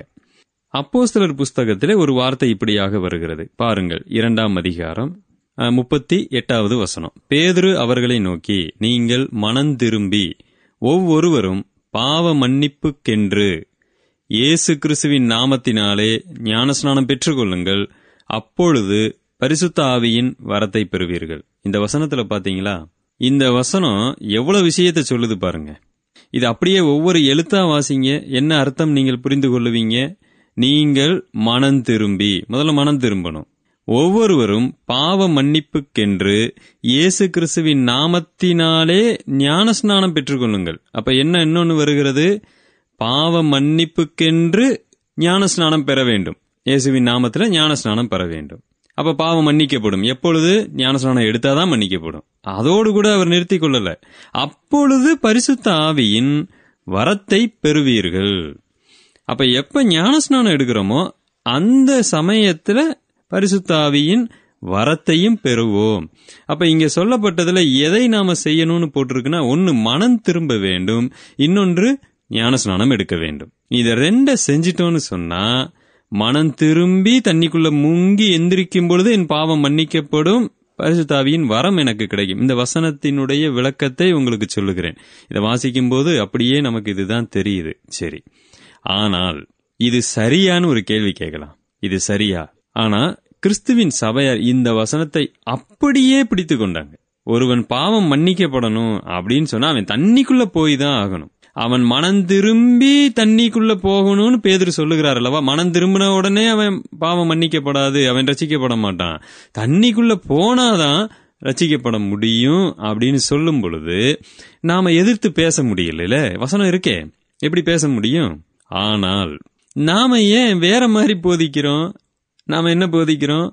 ஒருவன் மனம் திரும்பும் பொழுது அவனுடைய பாவம் மன்னிக்கப்படுகிறது. அவன் தண்ணிக்குள்ள போகும்போது மன்னிக்கப்படல. அவன் மனம் திரும்பி பாவத்தை அறிக்கை செய்யும் போதே அவன் அவனுடைய பாவங்கள் மன்னிக்கப்படுகிறது அப்படின்னு சொல்லுகிறோம். அப்ப இந்த வசனத்தின் பிரகாரமும் நம்மளுடைய சொல்லுகிற வசனம் நாம எங்கிருந்து அப்படி சொல்லுகிறோம்? நாம நிருபத்தில் இருக்கிற வசனங்களை வைத்து பேசுகிறோம். அப்ப இந்த ரெண்டு வசனம் முரண்பாடா? இங்க இருக்கிற வசனம் இப்படி பேசுகிறது அங்க இருக்கிற வசனங்கள் அப்படி பேசுகின்றனவே இதை நான் எதை பின்பற்றுவது என்று கேட்கும் பொழுதுதான் நாம தியானிச்ச ஒன்றை மனதில் வைத்துக் கொள்ளுங்க. எந்த ஒரு புத்தகம் என்ன நோக்கத்திற்காக எழுதப்பட்டதுங்கிறத பார்க்கும் பொழுது நமக்கு எல்லாம் எளிதா விளங்குகிறது. இந்த அப்போசன நடபடிகள் புஸ்தகம் முப்பத்தி எட்டாம் வசனத்தை ரெண்டாம் அதிகாரம் முப்பத்தி எட்டாவது வசனத்தை உங்களுக்கு நான் வாஸ்து காமிச்சேன். இங்க பேதர் என்ன சொல்றாருன்னா நம்ம பார்த்தோம் பாவ மன்னிப்புக்கென்று ஞானஸ்நானம் பெற்றுக்கொள்ளுங்கள்னு பார்க்குறோம் சரி. இதே பேதுரு கொர்னலியு வீட்டில் எப்படி பிரசங்கம் பண்ணுறாருன்னு பாருங்களேன். அதை அப்போ சிலர் பத்தாம் அதிகாரம். கொர்னலியு வீட்டில் ஒரு சுவிசேஷ பிரசங்கத்தை அவர் பிரசங்கிக்கிறதை நாம் பார்க்குறோம் இயேசு கிறிஸ்துவை பற்றி அவர் பேசிக்கொண்டே போகிறார். அப்படி பேசிட்டு தேவனை பற்றியும் பேசுகிறார். பேசிட்டு அவர் என்ன எழுதியிருக்கிறார் பாருங்க. நாற்பத்தி ரெண்டாவது வசனம். அன்றியும் அவரே உயிரோடு இருக்கிறவர்களுக்கும் மறித்தவர்களுக்கும் தேவனால் ஏற்படுத்தப்பட்ட நியாயாதிபதி என்று ஜனங்களுக்கு பிரசங்கிக்கவும் சாட்சியாக ஒப்புவிக்கவும் அவர் எங்களுக்கு கட்டளையிட்டார். நாற்பத்தி மூன்று அவரை விசுவாசிக்கிறவன் எவனோ அவன் அவருடைய நாமத்தினாலே பாவ மன்னிப்பை பெறுவான் என்று தீர்க்கதரிசிகள் எல்லாரும் அவரை குறித்தே சாட்சி கொடுக்கிறார்கள் என்றான். இந்த வார்த்தைகளை பேதுரு பேசிக் கொண்டிருக்கையில் வசனத்தை கேட்டவர்கள் யாவர் மேலும் பரிசுத்த ஆவியானவர்? இறங்கினார். நன்றாக கவனியுங்க. அங்க என்ன அவர் பேசினாரு? பாவ மன்னிப்புக்கென்று இயேசு கிறிஸ்துவின் நாமத்தினாலே ஞான ஸ்நானம் பெற வேண்டும் அப்படின்ற வார்த்தையை அவங்க பயன்படுத்தினார். அப்பொழுது பரிசுத்தாவியின் வரத்தை பெறுவீங்க. இங்கே அவர் என்ன பிரசங்கம் பண்ணுகிறார்? அவரை விசுவாசிக்கிறவன் எவனோ அவன் அவருடைய நாமத்தினாலே பாவ மன்னிப்பை பெறுவான் என்று. இங்க பாத்தீங்கன்னா ஞானஸ்நானத்தை பத்தி அவர் பேசவே இல்லை. ரெண்டாவது மனம் திரும்புங்க அப்படின்றத பத்தியும் பேசலை. எதையுமே பேசல. அவரை விசுவாசித்தால் பாவ மன்னிப்பை நீங்கள் பெற்றுக்கொள்ளுவீர்கள் என்று எல்லாரும் சாட்சி கொடுக்கறாங்கன்னு. இத கேட்டுக்கிட்டு இருக்கிற எ- எல்லாருக்கு மேலேயும் பரிசுத்தாவியானவரும் வந்துட்டாரு. இப்ப ஞானஸ்நானம் எடுத்த போது பரிசுத்தாவியானவருடைய வரம் எல்லாம் வரும்னு பார்த்தா இவங்களுக்கு பரிசுத்தாவியானவரும் வரங்களும் ஞானஸ்நானம் எடுக்கிறதுக்கு முன்னாடியே வந்துருச்சு. இப்ப நமக்கு ஒரு பெரிய குழப்பம் வருது. பேதுரு சொன்னது அங்க சொன்னது உண்மையா இங்க சொன்னது உண்மையா? சம்பந்தமே இல்லாம நடந்திருக்கு. அப்ப பேதுரு அவரே பிரசங்கத்தை மாத்தி பேசிட்டாரா? ஒரு இடத்துல பாவ மன்னிப்பு நான் வேணும்னா ஞானஸ்நானம் எடுங்கிறாரு இங்க விசுவாசிச்சா பாவ மன்னிப்பு கிடைக்குங்கிறாரு. இதை எப்படி நாம் புரிந்து கொள்வது? ஆகவேதான் நான் உங்களுக்கு ஒன்றை சொல்லிக் கொள்ள விரும்புகிறேன். அப்போஸ்தலர் நடபடிகள் புஸ்தகம் எழுதப்பட்டதின் நோக்கம் என்ன? அந்த நோக்கம் புரிந்து கொண்டால் மிக எளிதாக அப்போஸ்தனர் பேசுனது ரெண்டுமே சரிதான். இது எப்படி நாம விளங்கி கொள்ளணும்? ஏன் லூக்கா இந்த மாதிரி எழுதியிருக்கிறாரு அப்படிங்கிறதுக்கான விடை கிடைக்கும். அதை ஒரு சிறு உதாரணத்தின் மூலமாக உங்களுக்கு நான் விளக்குகிறேன். அடுத்த பதிவிலே நாம் அதை பார்ப்போம். அமர்வு ஒன்பது ஆடியோ எண் தொண்ணூத்தி நான்கு. அப்போ சில நடவடிக்கைகள் புத்தகம் எப்படி எழுதப்பட்டது அது எழுதப்பட்டதனுடைய நோக்கம் என்ன அப்படிங்கறத நம்ம தெரிஞ்சுக்கிட்டாலே போதும். அதில் இருக்கக்கூடியதான பல வசனங்களுக்கு எளிதாக நம்ம விளக்கம் கொடுக்க முடியும். பல தவறான உபதேசங்கள் வளராமல் இருக்கவும் அது மிகவும் உதவியாக இருக்கும். சரி ஒரு சிறிய உதாரணம் சொல்லி அதை நான் விளக்குகிறேன் என்று சொல்லியிருந்தேன் அல்லவா? இப்போ உங்க சபையில ஒரு ஒரு நாள் ஒரு சிறப்பு கூட்டம் நடக்கிறதாக நீங்கள் கற்பனை பண்ணி கொள்ளுங்கள்.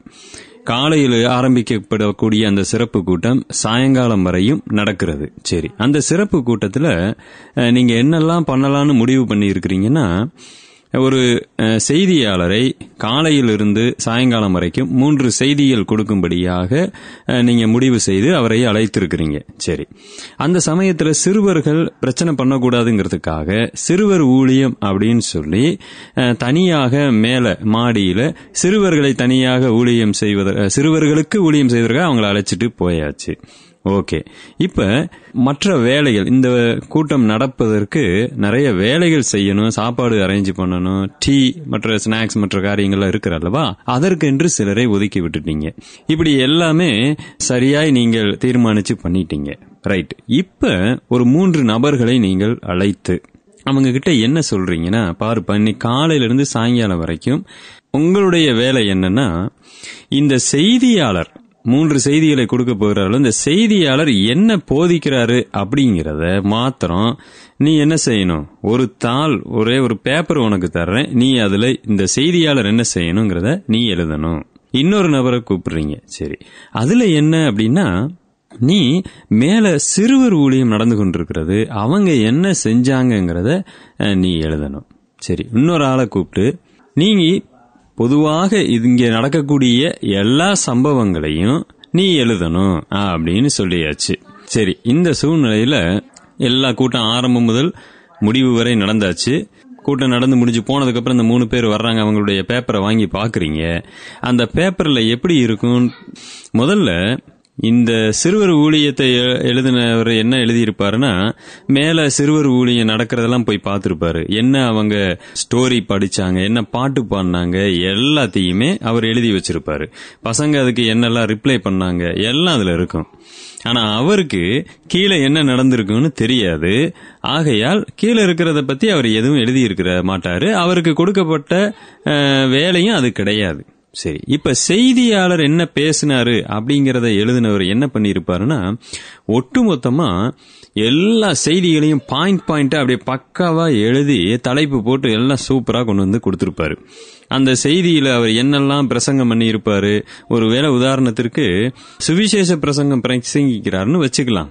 இவரு அதுல இருக்கிற எல்லாத்தையும் எழுதியிருப்பாரு. அந்த செய்தியாளர் முதல்ல மனம் திரும்புதலை குறித்து பேசினார். அடுத்து பாத்தீங்கன்னா பாவ அறிக்கையை குறித்து பேசினார். அதுக்கப்புறம் இயேசு கிறிஸ்து எனக்காக எப்படி பலியானாருங்கிறத குறித்து பேசினாரு. இயேசு கிறிஸ்துவை நான் ஏன் விசுவாசிக்க வேணும்? நான் விசுவாசிக்கிறதுனால என்னெல்லாம் நடக்க போகுது? சரி அடுத்து கடைசியில பாத்தீங்கன்னா நான் ஞான ஸ்நானம் ஏன் எடுக்கணும்? யாரு ரச்சிக்கப்பட்டவங்க இப்படி எல்லாத்தையும் அவர் எழுதி வச்சிருப்பாரு. இப்ப மூணாவது ஒரு குரூப் ஒரு ஆளுக்கு எழுத கொடுத்தீங்க பாத்தீங்களா? அவர்கிட்ட பேப்பரை வாங்கி பார்த்தா இதுல ஓவராலா எல்லாவற்றையும் நீ உள்ள வந்து கொண்டு வந்துடணும் அப்படின்னு சொன்னதுனால இவர் என்ன செஞ்சிருக்க முடியும்னா பிரசங்கத்தை முழுமையாக அவரால் எழுதியிருக்கு. ஏன்னா பிரசங்கத்தை மட்டுமே கவனிச்சுக்கிட்டு இருந்தாருன்னா மேல சிறுவர் ஊழியம் நடக்கிறத அவரால் எழுத முடியாது. அடுத்து சிறுவர் ஊழியத்தை மட்டுமே கவனிச்சுக்கிட்டு இருந்தாருன்னா கீழே நடக்கிறத எதையும் எழுத முடியாது. அடுத்து வெளியில வேலை செய்யறவங்களை போய் பார்க்கும் பொழுது இங்க என்ன நடக்குதுன்னு எதையுமே முழுமையா எழுத முடியாது. அப்ப அவர் என்ன பண்ணுவார்னா எல்லாத்தையும் அப்படி மேலோட்டமாய் பார்க்கிறார். மேலே போய் பார்க்கும் பொழுது சிறுவர்கள் என்ன கற்றுக்கொண்டாங்க? ஒ- பொதுப்படைய ஒரே வார்த்தையில் எழுதியிருப்பாரு. சிறுவர்கள் இந்த மாதிரியான கிறிஸ்துவை பற்றின வசனத்தை அவர்கள் கற்றுக்கொண்டாங்க. கீழே அப்படி செய்தியை குறித்து பார்க்கும் பொழுது செய்தியாளர் அப்படி பொதுவாக எழுதுவது செய்தியாளர் மனம் திரும்புதலை குறித்து பேசினார் எப்படி ஞானஸ்நானம் எடுத்து ரச்சிக்கப்பட வேண்டும் என்பதை குறித்தெல்லாம் பேசினார். பொதுவாக அப்படி ஒரே வார்த்தையில் அப்படி சொல்லுகிறார். அடுத்து வெளியே இருந்தவங்க அவர்கள் சமையலுக்கான வேலைகளை செய்து கொண்டிருந்தார்கள். இப்படி எல்லாம் பாத்தீங்கன்னா பொதுவா இருக்கும். ஏன்னா இவர் எழுதுற நோக்கம் என்னன்னா மொத்தமா அங்க என்ன நடந்துச்சுங்கிறத வெளிப்படுத்துகிறதுக்காக அவர் எழுதுகிறார். இப்ப இவருடைய எழுத்தையும் நாம் அந்த பிரசங்கத்தை மட்டுமே உட்காந்து எழுதினவருடைய எழுத்தையும் கவனிச்சு பார்த்தோம்னு சொன்னா எவ்வளவு வித்தியாசங்கள் இருக்கும்? ஏன்னா பிரசங்கத்துல அவர் பேசின எல்லாத்தையும் இவர் எழுதியிருக்க மாட்டாரு. இவர் சுருக்கமா பொதுவா ஏதாவது அந்த ஒட்டுமொத்த செய்தியும் சாரம்சத்தையும் அப்படி ஒரு ரெண்டு வார்த்தையில வேணா அவர் கொடுத்திருப்பாரு. அதை மட்டும் நம்ம படிச்சுட்டு அவர் ஒருவேளை இப்படி எழுதியிருக்கிறாரு. அதாவது எல்லா சம்பவங்களையும் எழுதின அந்த நபர். பாவ மன்னிப்பை பத்தி பேசினாரு ஞானஸ்நானம் எடுத்ததை பத்தி பேசு ஞானஸ்நானம் எடுத்த எடுத்தா நாம ரசிக்கப்பட்டு பரலோகம் போயிடலாங்கிற விஷயத்தை குறித்து பேசினாருங்கிறத அப்படி பொதுப்படையா எழுதி இருக்கிறத வச்சுக்கிட்டு பாவ மன்னிப்பு ஞானஸ்நானம் எடுத்தா நான் பரலோகம் போயிருவேங்கிற அதிலிருந்து முழுமையான சத்தியத்தை நீங்கள் எடுக்க முடியுமா? அந்த ஆசிரியர் அதாவது பிரசங்கம் பண்ணினவர் முழுமையாக என்ன பிரசங்கம் பண்ணாருன்னு தெரியாம இதை மட்டும் வச்சுக்கிட்டு ஒட்டுமொத்த சத்தியத்துக்கும் நான் இதை ஒரு ஆதாரமா எடுத்து போதிக்க முடியுமானா? நிச்சயமா முடியாது. அப்ப இங்க இந்த சூழ்நிலையில எந்த எ- எதற்க இந்த மூன்று மக்களையும் ஞாபகத்துல வச்சுக்கோங்க. ஒருவர் பொதுவான ஒரு வரலாறை சொல்லுவதற்காக எழுதுகிறார். ஒருவர் அந்த சிறுவர் ஊழியம் அல்லது பெரியவர் செஞ்ச அந்த பிரசங்கியார் வந்த ஊழியம் அதை மட்டுமே எழுதுகிறார். சரி இது அப்படியே அப்போ சில நடவடிக்கைகள் புஸ்தகத்திற்கு நாம பொருத்தி பார்க்கலாம். அதை நாம அடுத்த பதிவிலே கற்றுக்கொள்ளலாம். அமர்வு ஒன்பது ஆடியோ எண் தொண்ணூத்தி ஐந்து. இதே கான்செப்ட் இதே நிலைய நீங்க வேதாகமத்தில் இருக்கிற புத்தகங்கள் ஆசிரியர்கள் எதற்காக எப்படி எழுதியிருக்கிறாங்கிறத பயன்படுத்தும் பொழுது அவங்களுடைய வார்த்தை பயன்பாடுகளை நீங்க புரிஞ்சுக்கலாம். இப்ப அப்போசல நடவடிக்கைகள் புஸ்தகத்தை எடுத்துக்கொள்ளுங்கள் அதுக்கு பேரே பாருங்க அப்போசலர்களுடைய நடவடிக்கைகள். அதாவது லூக்காவினுடைய நோக்கம் என்னன்னா இந்த சுவிசேஷமானது முத நாலு புஸ்தகங்கள் பார்த்தீங்கன்னா சுவிசேஷ புஸ்தகம். அதுல வந்து ஒரு பெரிய ஒரு கேள்வியோடு அந்த புஸ்தகம் முடிகிறது. அடுத்து என்னங்கிற மாதிரி முடியுது. ஆனா சபையானது எப்படி தோற்றுவிக்கப்பட்டது சபை எப்படி வரலாற்றில் பெருகியதுங்கிறத காமிக்க கர்த்தருடைய ஊழியர்கள் எப்படியெல்லாம் ஊழியம் செஞ்சாங்க? என்னெல்லாம் பாடுகள் பட்டு ஊழியம் செஞ்சாங்க? இதை நாம தெரிஞ்சுக்கணுங்கிறதுக்காக இந்த அப்போசலர்கள் நடவடிக்கைகள் புத்தகம் நமக்கு கொடுக்கப்பட்டிருக்கு. நன்றாக இதை மனதில் வைத்துக் கொள்ள வேண்டும். அதனாலதான் லூக்கா அவர்கள் செய்த பிரசங்கத்தை அவர் மேலோட்டமாக அதை எல்லாம் சுருக்கி ஒரு சில வார்த்தைகளிலே மாத்திரம்தான் கொடுக்கிறாரே ஒழிய அவங்க பிரசங்கம் பண்ண எல்லாத்தையும் அக்கு வேற ஆணி வேறாக அவர் கொடுக்கவில்லை. சில இடங்களிலே ஆசிரியர் சில இந்த வார்த்தை இந்த மாதிரியான இதை சொல்லும் பொழுது அவரே சில வார்த்தைகளையும் சேர்த்து விடுவார். பாத்தீங்கன்னா இன்னும் சில வார்த்தைகளினாலே அவர்களுக்கு போதித்து புத்தி சொன்னான். ஒரே வார்த்தையில வேதாகமத்தில் எழுதியிருக்கிறத நீங்க பார்க்க முடியும். அப்ப என்ன அர்த்தம்னா ஒரு அப்போசல நடபடிகள் புஸ்தகம் எழுதப்பட்டதனுடைய நோக்கம் சபையினுடைய ஆரம்ப சபையின் வளர்ச்சி விசுவாசி ஊழியர்கள் எப்படி ஊழியம் செஞ்சாங்க எப்படியெல்லாம் அவர்களுக்கு உபத்திரவம் வந்தது இதை மையப்படுத்தி அது எழுதப்பட்டதுனால அதில் சத்தியம் அதாவது உபதேசம் இதனாலதான் இப்படித்தான் நடக்குங்கிறத உபதேசத்தை அடிப்படையா வெளிப்படுத்துவதற்காக அந்த புஸ்தகம் எழுதப்படவில்லை. அதனாலதான் லூக்கா என்ன செய்யறாருன்னா பேதுருவினுடைய பிரசங்கத்தை மேலோட்டமாக மேற்கோள் காட்டுகிறார். என்ன எப்படி? பேதுரு பிரச என்ன பிரசங்கம் பண்ணி இருப்பாரு அப்படிங்கறத முழுமையா அவர் நமக்கு கொடுக்கல. பாவ மன்னிப்புக்கென்று மனம் திரும்பி ஞானஸ்நானம் எடுத்துக்கொள்ளுங்கள் என்று சொல்லும் பொழுது அதற்குள்ளாக இன்னும் அநேக வார்த்தைகள் உண்டு. அதனாலதான் கொர்னலியு வீட்டில் கூட அவர் செய்த பிரசங்கத்தினுடைய அந்த மேலோட்டமான காரியங்களை லூக்கா அழகா வெளிப்படுத்துகிறத பார்க்கிறோம். அவரை விசுவாசிக்கிறவன் பாவ மன்னிப்பை பெற்றுக்கொள்ளுவான். ஒருவேளை இந்த புத்தகம் அதாவது அப்போச நடபடிகள் புத்தகம் தெளிவாக சத்தியத்தை வெளிப்படுத்துவதற்காகத்தான் வெளி எழுதப்பட்டிருக்கிறது அப்படின்னு கிறிஸ்துவின் சபையார். அவங்க இப்படி சொல்றாங்க பாத்தீங்களா? அப்படி சொல்லும் பொழுது அவங்களுக்கு நான் கேட்குற கேள்வி ஒன்னே தான் இது தெளிவாக எல்லா பிரசங்கத்தையும் நேர்த்தி அப்படியே லூக்கா எழுதியிருக்கிறாருன்னு நீங்க சொன்னீங்கன்னு சொன்னா முத முத நீங்க ஞானஸ்நானம் எடுத்தாதான் ரட்சிப்புங்கிறதுக்கு ஆதாரமாய் காண்பித்த இரண்டாம் அதிகாரம் முப்பத்தி எட்டாவது வசனத்தில் அப்போசனாகிய பவுல் என்ன சொல்லுகிறார்? மனம் திரும்பி பாவ மன்னிப்புக்கென்று இயேசு கிறிஸ்துவின் நாமத்தினாலே ஞானஸ்நானம் பெற்றுக்கொள்ளுங்கள்னு சொல்லுகிறார் அல்லவா?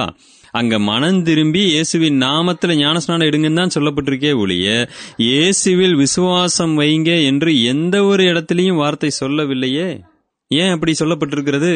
அப்ப பவுல் அந்த இடத்துல இயேசு கிறிஸ்துவின் மேல் விசுவாசம் வை இயேசு கிறிஸ்துவின் மேல் ஞானஸ்நானம் தான் எடுங்கன்னு சொல்லி இருக்கிறாரு நல்லா கவனிங்க மனம் திரும்புங்க பாவம் செய்யறீங்கப்பா மனம் திரும்புங்க. Right okay. நாங்க பாவம் செய்யறோம் மனம் திரும்பிட்டோம்.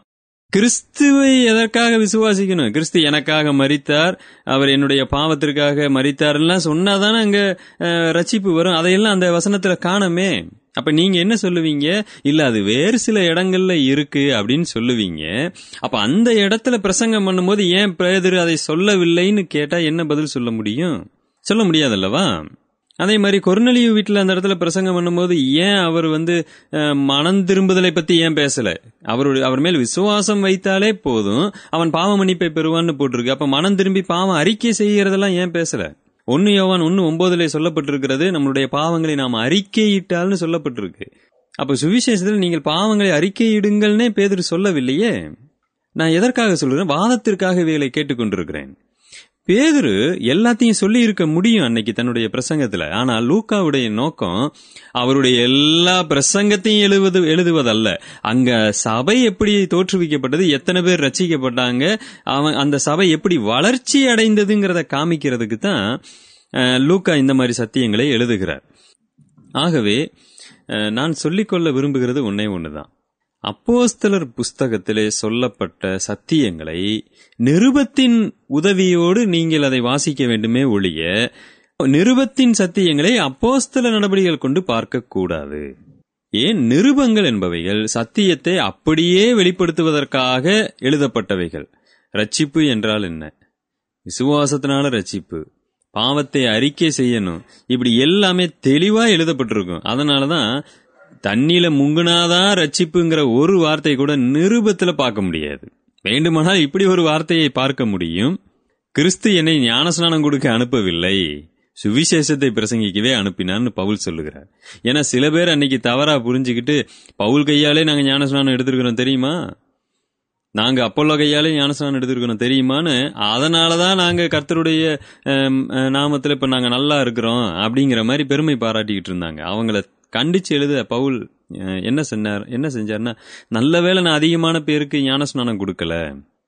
ஸ்தேவான் வீட்டாருக்கு ஒரு சிலருக்கு மாத்திரம்தான் ஞானஸ்நானம் கொடுத்துருக்கிறேன்.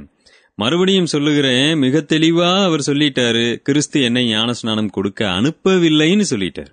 ஞானஸ்நானத்தினால ஒருவன் ரச்சிக்கப்படணுங்கிறது தேவனுடைய திட்டமானால் பவுலால் எப்படி தைரியமா சொல்ல முடியும்? ஞானஸ்நானம் கொடுக்க என்னை அனுப்பவில்லைன்னு? அது ஒரு சுவிசேஷத்தினுடைய பார்ட்டா இருந்துச்சுன்னா அப்ப இல்லை அல்லவா? அப்ப நிறுவங்கள் தான் எல்லாவற்றையும் தெளிவாய் நமக்கு வெளிப்படுத்துகின்றன. அதுக்காக அவர் ஞானஸ்நானம் வேண்டாம் என்று சொல்லவில்லை. கிறிஸ்துவினுடைய சுவிசேஷம் வீணாய் போகாதபடிக்கு சாதுரிய ஞானம் இல்லாமல் பிரசங்கிக்க என்னை அனுப்பினார் என்று சொன்ன பவுல் இந்த ஞான ஸ்நானத்தை சிலுவைக்கு நிகராக வைக்க கூடாது என்பதிலே உறுதியாக இருக்கிறார். அப்ப எந்த ஒரு சத்தியத்தையும் நாம் தியானிக்கும் பொழுது ஒரு புத்தகம் என்ன நோக்கத்தில் எழுதப்பட்டிருக்கிறது அப்படிங்கிறத பார்த்தா போதும் நாம் எளிதாக புரிந்து கொள்ள முடியும். அமர்வு ஒன்பது. ஆடியோ எண் தொண்ணூத்தி ஆறு. கள்ள உபதேசத்திற்கான காரணம் என்ன அப்படிங்கறத குறித்து தியானிக்கும் பொழுது ஒரு புத்தகம் எழுதப்பட்ட நோக்கத்தை நாம் அறிந்திருக்க வேண்டும் அப்படிங்கிறத தான் கடந்த பதிவுகளை நாம் தியானித்தோம். இப்பொழுது என்னன்னா புதிய ஏற்பாட்டையே நாம் எடுத்துக்கொள்வோம் புதிய ஏற்பாட்டை எழுதி தந்த ஆசிரியர்களுடைய வெளிப்பாட்டிலே வித்தியாசங்கள் இருக்கிறதை பார்க்க முடியும். அதாவது பவுலுக்கு வெளிப்படுத்திய அளவிற்கு பேதுருவுக்கு ஆண்டவர் வந்து சில விஷயங்களை வெளிப்படுத்தாமல் இருக்கிறதையும் நம்ம ஒத்துக்கொண்டுதான் ஆகணும். பேதுருவுக்கு வெளிப்படுத்திய சில விஷயங்கள் பவுல் எழுதவில்லை. லூக்காவுக்கு கொடுத்த விஷயங்களை மார்க்கு தெரியவில்லை. இப்படி பாத்தீங்கன்னா ஒவ்வொருவரும் தேவனால் தனிப்பட்ட முறையிலே பயன்படுத்தப்பட்டிருக்கிறாங்க. அப்ப நாம அவர்களுடைய புத்தகத்தை வாசிக்கும் பொழுது இவர் எழுதினதற்கும் இன்னொருவர் எழுதினதற்கும் நிச்சயமாக முரண்பாடு இருக்காது. ஆனால் அவர்களுக்கு வெளிப்படுத்தப்பட்டவைகளிலே வித்தியாசம் இருக்கும். அதை புரிந்து கொள்ளாமல் வேதத்தை வியாக்கியானம் செய்தால் மிகப்பெரிய ஒரு தவறான ஒரு வியாக்கியானத்திலே நாம் போய் முடிஞ்சிருவோம். சரி. அப்படி நான் ஒரு நிருபத்தை உங்களுக்கு சுட்டி காண்பிக்க விரும்புகிறேன். அதை எப்படி ஜனங்கள் தவறாய் வியாக்கியானம் செய்கிறார்கள் அப்படிங்கிறத உங்களுக்கு நான் காண்பிக்கும் பொழுது நீங்கள் இதை புரிந்து கொள்ளுவீங்க. சரி. ஆண்டவருடைய வருகை மற்றும் நியாய தீர்ப்பு இவைகள் எல்லாம் இனிமேல் வரக்கூடிய காரியங்களாக இருக்கின்றன. இவைகளை குறித்து வேதாகமத்தில் முக்கியமாய் புதிய ஏற்பாட்டில அநேகர் எழுதியிருக்கிறாங்க. அதில் அதுல முக்கியமானவங்க யாருன்னு கேட்டீங்கன்னா நாகிய பவுல் அடுத்து பார்த்தா அப்போஸ்தலனாகிய யோவான். அதே சமயத்துல பேதுருவும் கூட ஆண்டவருடைய வருகை மற்றும் நியாய தீர்ப்பை எழுதியிருக்கிறார். ஆனா இவைகளை எல்லாம் பார்க்கும் பொழுது பேதுருவினுடைய வெளிப்பாடு எப்படி இருக்குன்னு மட்டும் பாருங்க. ரெண்டு பேதுரு மூன்றாம் அதிகாரம். கர்த்தருடைய வருகையை அவர் எப்படி வெளிப்படுத்துகிறான்னு பாருங்க. பத்தாவது வசனம். கர்த்தருடைய நாள் இரவிலே திருடன் வருகிற விதமாய் வரும். அப்பொழுது வானங்கள் மடமட என்று அகன்று போகும் பூதங்கள் வெந்து உருகி போம். பூமியும் அதிலுள்ள கிரியைகளும் எரிந்து அழிந்து போம். இப்படி இவைகள் அழிந்து போகிறதா இருக்கிறபடியால் நீங்கள் எப்படிப்பட்ட பரிசுத்த நடக்கையும் தேவ பக்தியும் உள்ளவர்களாய் இருக்க வேண்டும். தேவனுடைய நாள் சீக்கிரமாய் வரும்படிக்கு மிகுந்த ஆவலுடைய காத்திருங்கள். அந்த நாளில் வானங்கள் வெந்து அழிந்து பூதங்கள் எரிந்து உருகி போகும். அவருடைய வாக்குத்தத்தின்படியே நீதி வாசமாய் இருக்கும் புதிய வானங்களும் புதிய பூமியும் உண்டாகும் என்று காத்திருக்கிறோம். ஆகையால் பிரியமானவர்களே இவைகள் வர காத்திருக்கிற நீங்கள் கரையற்றவர்களும் பிழை இல்லாதவர்களுமாய் சமாதானத்துடைய அவர் சந்நிதியில் காணப்படும்படி ஜாக்கிரதையா இருங்கள். நல்ல அந்த வசனத்தை கவனிங்க. முதலாவது இந்த வருகையை குறித்ததான விளக்கத்தை பேதுரு எப்படி கொடுக்கிறாருன்னு பார்க்கலாம். நாம வாசிச்ச வெளிப்படுத்தின விசேஷத்துல வருகையையும் நியாயத்திருப்பியும் குறித்து வாசிக்கிறதற்கும் பவுல் வருகையை குறித்து பேசுவதற்கும் நியாயத்திருப்பி குறித்து பேசுவதற்கும் பேதுரு நியாய தீர்ப்பை குறித்து பேசுவதற்கும் கொஞ்சம் வித்தியாசம் இருக்கிறத நீங்க உணர்ந்தீங்களா? அது முரண்பாடு கிடையாது. அதை பின்னாடி நம்ம தியானிக்கும் போது புரிஞ்சுக்குவீங்க. முரண்பாடு இல்லை. ஆனா அவர் என்ன சொல்றாருன்னு பாருங்களேன். அதாவது கர்த்தருடைய நாள் இரவில் வரும். திருடன் வருகிற மாதிரி வரும். அப்பொழுது வானங்கள் அகன்று போகும் பூமி வெந்து போகும்னு சொல்றாரு. இது நடக்குமா அப்படின்னு கேட்டா இல்லை. இது எப்ப நடக்கும்னா கர்த்தர் வரும் பொழுது இது நடக்காது. கடைசி நியாயத்திற்பின்னால் நாள் அதாவது வெள்ளை சிங்காசன நியாயத்துக்கு அப்புறம் தான் இது நடக்க போகுது. ஆனா அது அது இடையில இருக்கிற நிறைய சம்பவங்களை அவர் வந்து விட்டுட்டு ஒரே வார்த்தையில அப்படி வெளிப்படுத்துகிறார். இப்போ ஆண்டவருடைய இரண்டாம் வருகை வரும் பொழுது நாம் என்ன விசுவாசிக்கிறோம்? அவர் இரண்டாம் வருகையிலே ஆயிரம் வருட அரசாத்தி அரசாட்சி ஸ்தாபிக்கப்படும். அதுக்கப்புறம் வெள்ளை சிங்காசன நியாய தீர்ப்பு இருக்கும். அதுக்கப்புறம் புதிய வானம் புதிய பூமி சிருஷ்டிக்கப்படும். ஆனா பேதர் இங்கே சொல்ல வருகிறது என்ன? கர்த்தருடைய நாள் இரவில வருகிற மாதிரி வரும். அப்பொழுது வானங்கள் மடமடன்று அகன்று போகும் பூமி வெந்து போகும் அப்படின்னு மட்டும் சொல்லல. அடுத்த வ- ஒரு ரெண்டு வசனத்துல என்ன சொல்லி இருக்கிறாருன்னு பாருங்களேன். பன்னெண்டாவது வசனம். தேவனுடைய நாள் சீக்கிரமாய் வரும்படிக்கு மிகுந்த அவளுடைய காத்திருங்கள். அந்த நாளில் வானங்கள் வெந்து அழிந்து பூதங்கள் எரிந்து உருகி போகும். அவருடைய வாக்குத்தின்படி நீதி வாசமாயிருக்கும். புதிய வானங்களும் புதிய பூமி உண்டாகும் என்று காத்திருக்கிறோம். அப்ப இடையில நிறைய விஷயங்கள் இருக்கிறது. ஆனால் அவை அவைகள் எல்லாம் பேதுருவால் சொல்லப்படவில்லை. பேதுரு வெளிப்படுத்தினது எல்லாம் என்னன்னு பாத்தீங்கன்னா ஆண்டவர் வருவார் புதிய வானம் புதிய பூமி சிருஷ்டிக்கப்படும். இப்ப இதை இதற்கு ஆசிரியர்கள் அதாவது ஹெர்மனோட்டிக்ஸ் டீச்சர்ஸ் ரெண்டு வகையில இதை விளக்குகிறார்கள். ஒன்று பேதுருவுடைய நோக்கம் வருகையை குறித்து இந்த இடத்துல சொல்லுவது அல்ல அவர்களை உணர்வூட்டுவது. இந்த வசனத்தை கேட்டுக்கொண்டிருக்கவங்களை உணர்வூட்டணும். ஏன்னு சொன்னீங்கன்னா வருகையை பத்தி பேச போறதுன்னா வருகைன்னா அவருடைய வருகை எப்படி இருக்கும் என்ன நடக்கும் ஏது நடக்கும்னு ஒன்று விடாம எல்லாவற்றையும் விளக்கி இப்படி தாங்க அவருடைய வருகை இருக்குன்னு சொல்லுவாங்க. ஆனா இங்க பேதர் என்ன பண்றாருன்னா வருகைய பொதுவா மையமா சொல்லிட்டு அதனுடைய பயங்கரத்தை மட்டும் ஜனங்களுக்கு காமிச்சு நீங்கள் இதனால எவ்வளவு கரையற்றவர்களும் பிழையற்றவர்களுமா இருக்கணும்னு ஜாக்கிரதையா இருக்கணும் பாத்தீங்களா? அப்படிங்கிற வார்த்தையை காண்பிக்கிறதுக்கு தான் இதை சுருக்கமாக சொல்கிறாரு அப்படின்னு ஹெர்மனோட்டிக்ஸை டீச் பண்ணுற ஒரு சிலர் இதை சொல்லுவதுண்டு.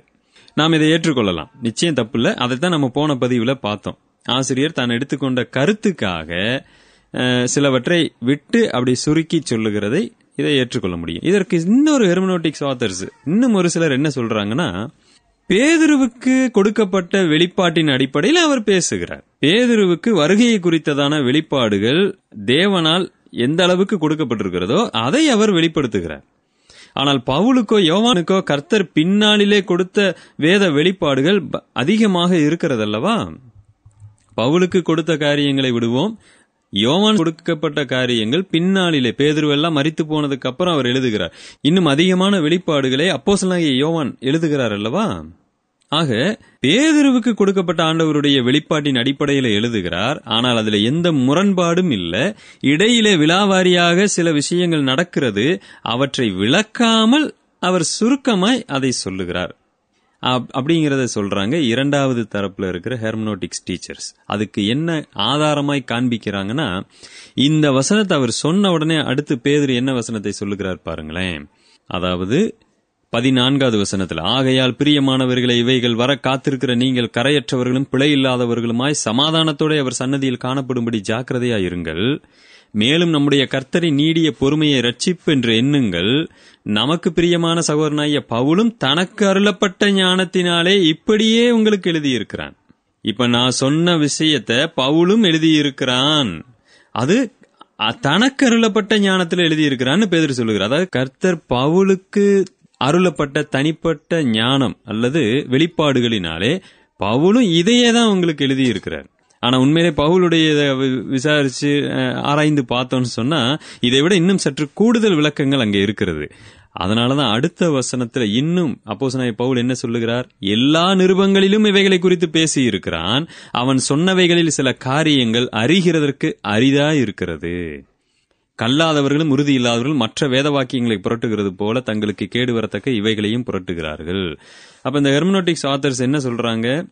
இந்த இடத்துல அப்போஸ்தலனாகிய பேதுருவே பவுலுக்கு வெளிப்படுத்தப்பட்டவைகள் சற்று அதிகமாக இருக்கிறது. ஆனால் இந்த அடிப்படையில தான் பவுலே எழுதியிருக்கிறார். பவுல் தப்பு பண்ணல. அந்த அவர் எழுதின சில விஷயங்கள் அறிந்து கொள்ள கடினமா இருக்கிறது என்றே பேதர் சொல்லுகிறார். அப்ப இதிலிருந்து நாம ஒன்றுக்கு முடிவுக்கு வர முடியும். ஆசிரியர்கள் சிலருக்கு ஆண்டவர் எந்த அளவுக்கு வெளிப்பாட்டை கொடுத்திருக்கிறாரோ அந்த அடிப்படையில அவங்க சபைக்கு தேவையானதை எழுதியிருக்கிறாங்க. அப்ப இந்த அடிப்படையில வேதத்தை நாம தியானிக்கும் பொழுது நிச்சயமா நாம தப்பு பண்ண மாட்டோம். சிலர் இது தெரியாம இந்த வசனத்தை மட்டும் பிடிச்சுக்கிறாங்கன்னு வைங்க. பேதுரு தான் சொல்லி இருக்கிறாரு இதை மட்டும்தான் நான் ஏத்துக்குவேன். வானங்கள் இது ஆண்டவர் வரும்பொழுது வானம் வெந்து போயிடும் புதிய பூமி ஸ்தாபிக்கப்படும் சொல்லும் பொழுது ஆண்டவர் இத விளக்கத்தை இன்னும் அதிகமாய் வெளிப்படுத்தின விசேஷத்திலும் பவுல் மூலமாக கொடுத்திருக்கிறாரு. அப்ப அதை எப்படி நாம் எடுத்துக்கொள்வது? இன்னும் சிலர் அப்படியானால் பவுல் தப்பு பண்ணிட்டாரு அல்லது யோவான் அப்போஸ் நான் யோவான் தப்பு பண்ணிட்டாருன்னு ஒரு முடிவுக்கு வ- வந்துட்டாங்கன்னா என்ன செய்வது? ஆக ஒரு ஒரு சரியான ஒரு வேதத்தை விளக்கக்கூடிய முறைமைகளில் நாம மிக தெளிவா இருக்கணும்.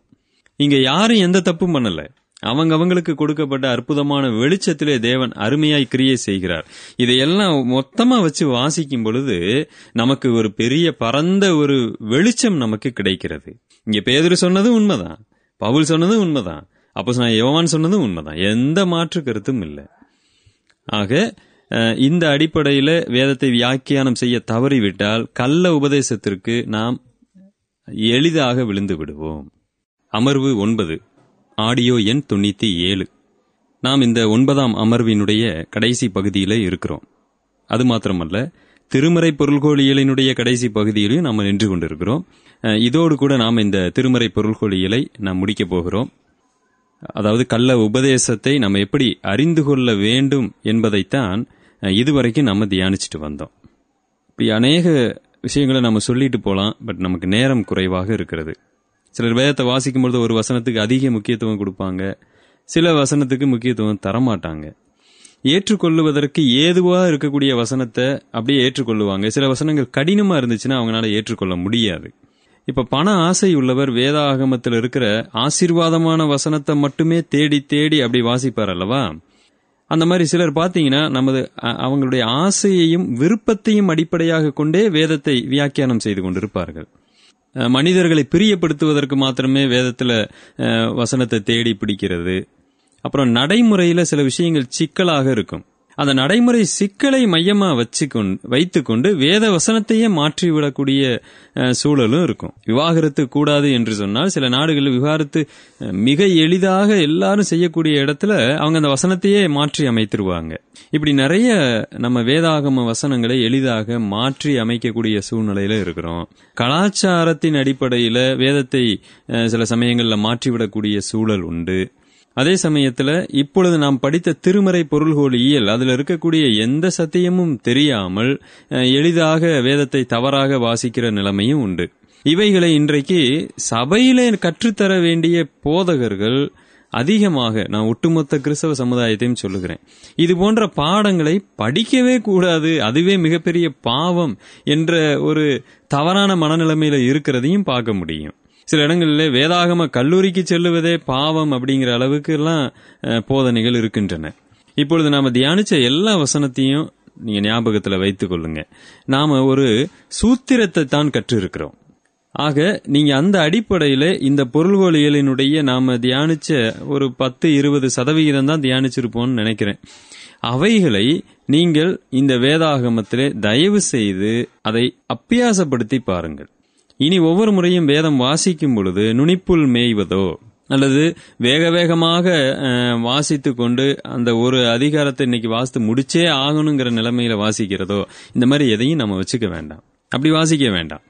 சிலர் வீட்டில் பார்த்தீங்கன்னா சங்கீதம் நீதிமொழிகள் இதை தவிர வேற எதையுமே வாசிக்க மாட்டாங்க. நோ நாம் அப்படி இருக்கக்கூடாது.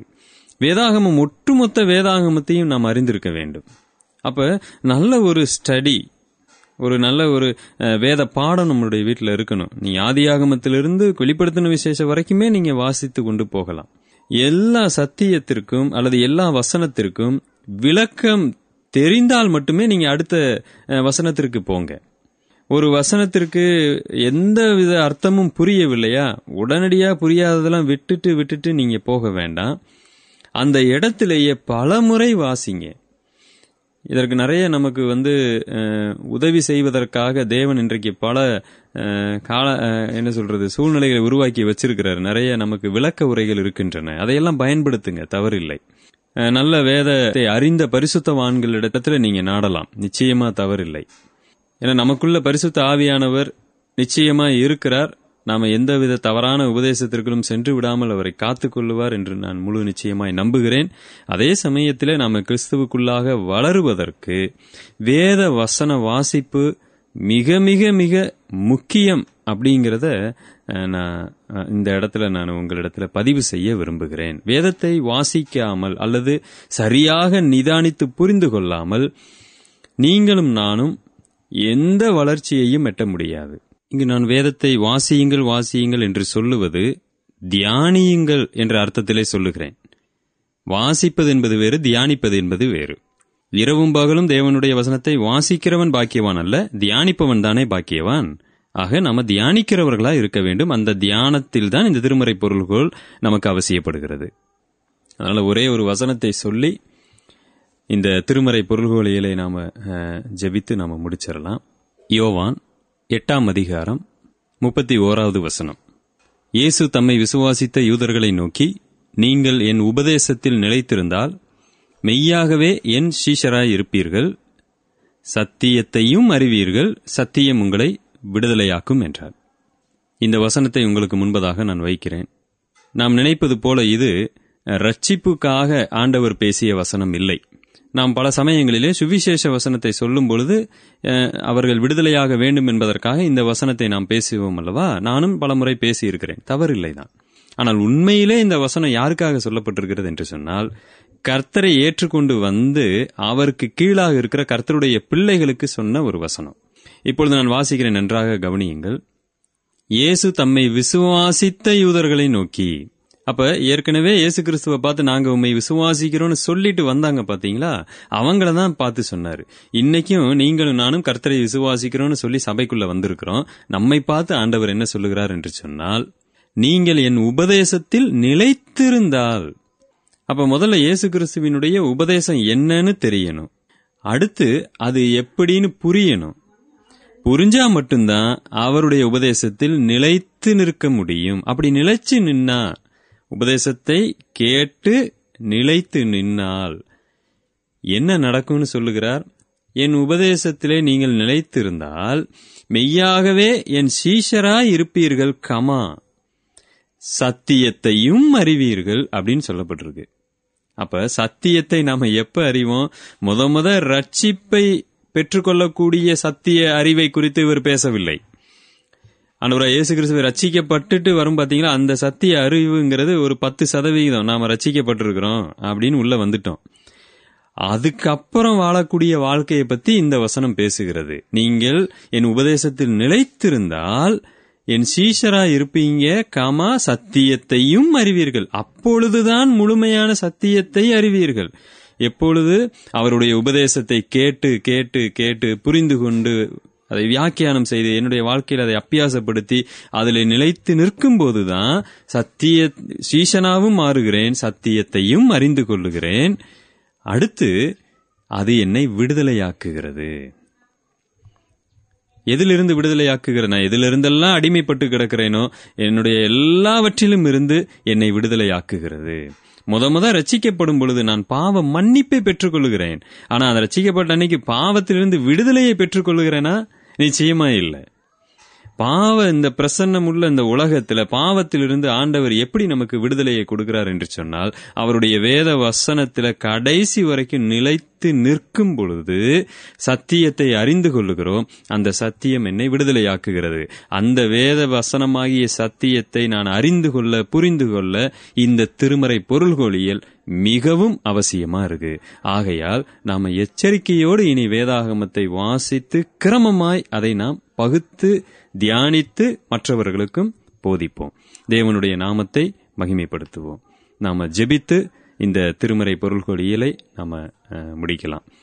பரிசுத்தமும் நீதியும் நிறைந்த எங்கள் நல்ல தகப்பனே இப்பொழுதும் இந்த ஒரு மாத கால அளவும் நாங்கள் உம்முடைய வேதாகமத்தை எப்படி நாங்கள் வியாக்கியானம் செய்ய வேண்டும் என்பதை குறித்து நாங்கள் கற்றுக்கொண்டோம்.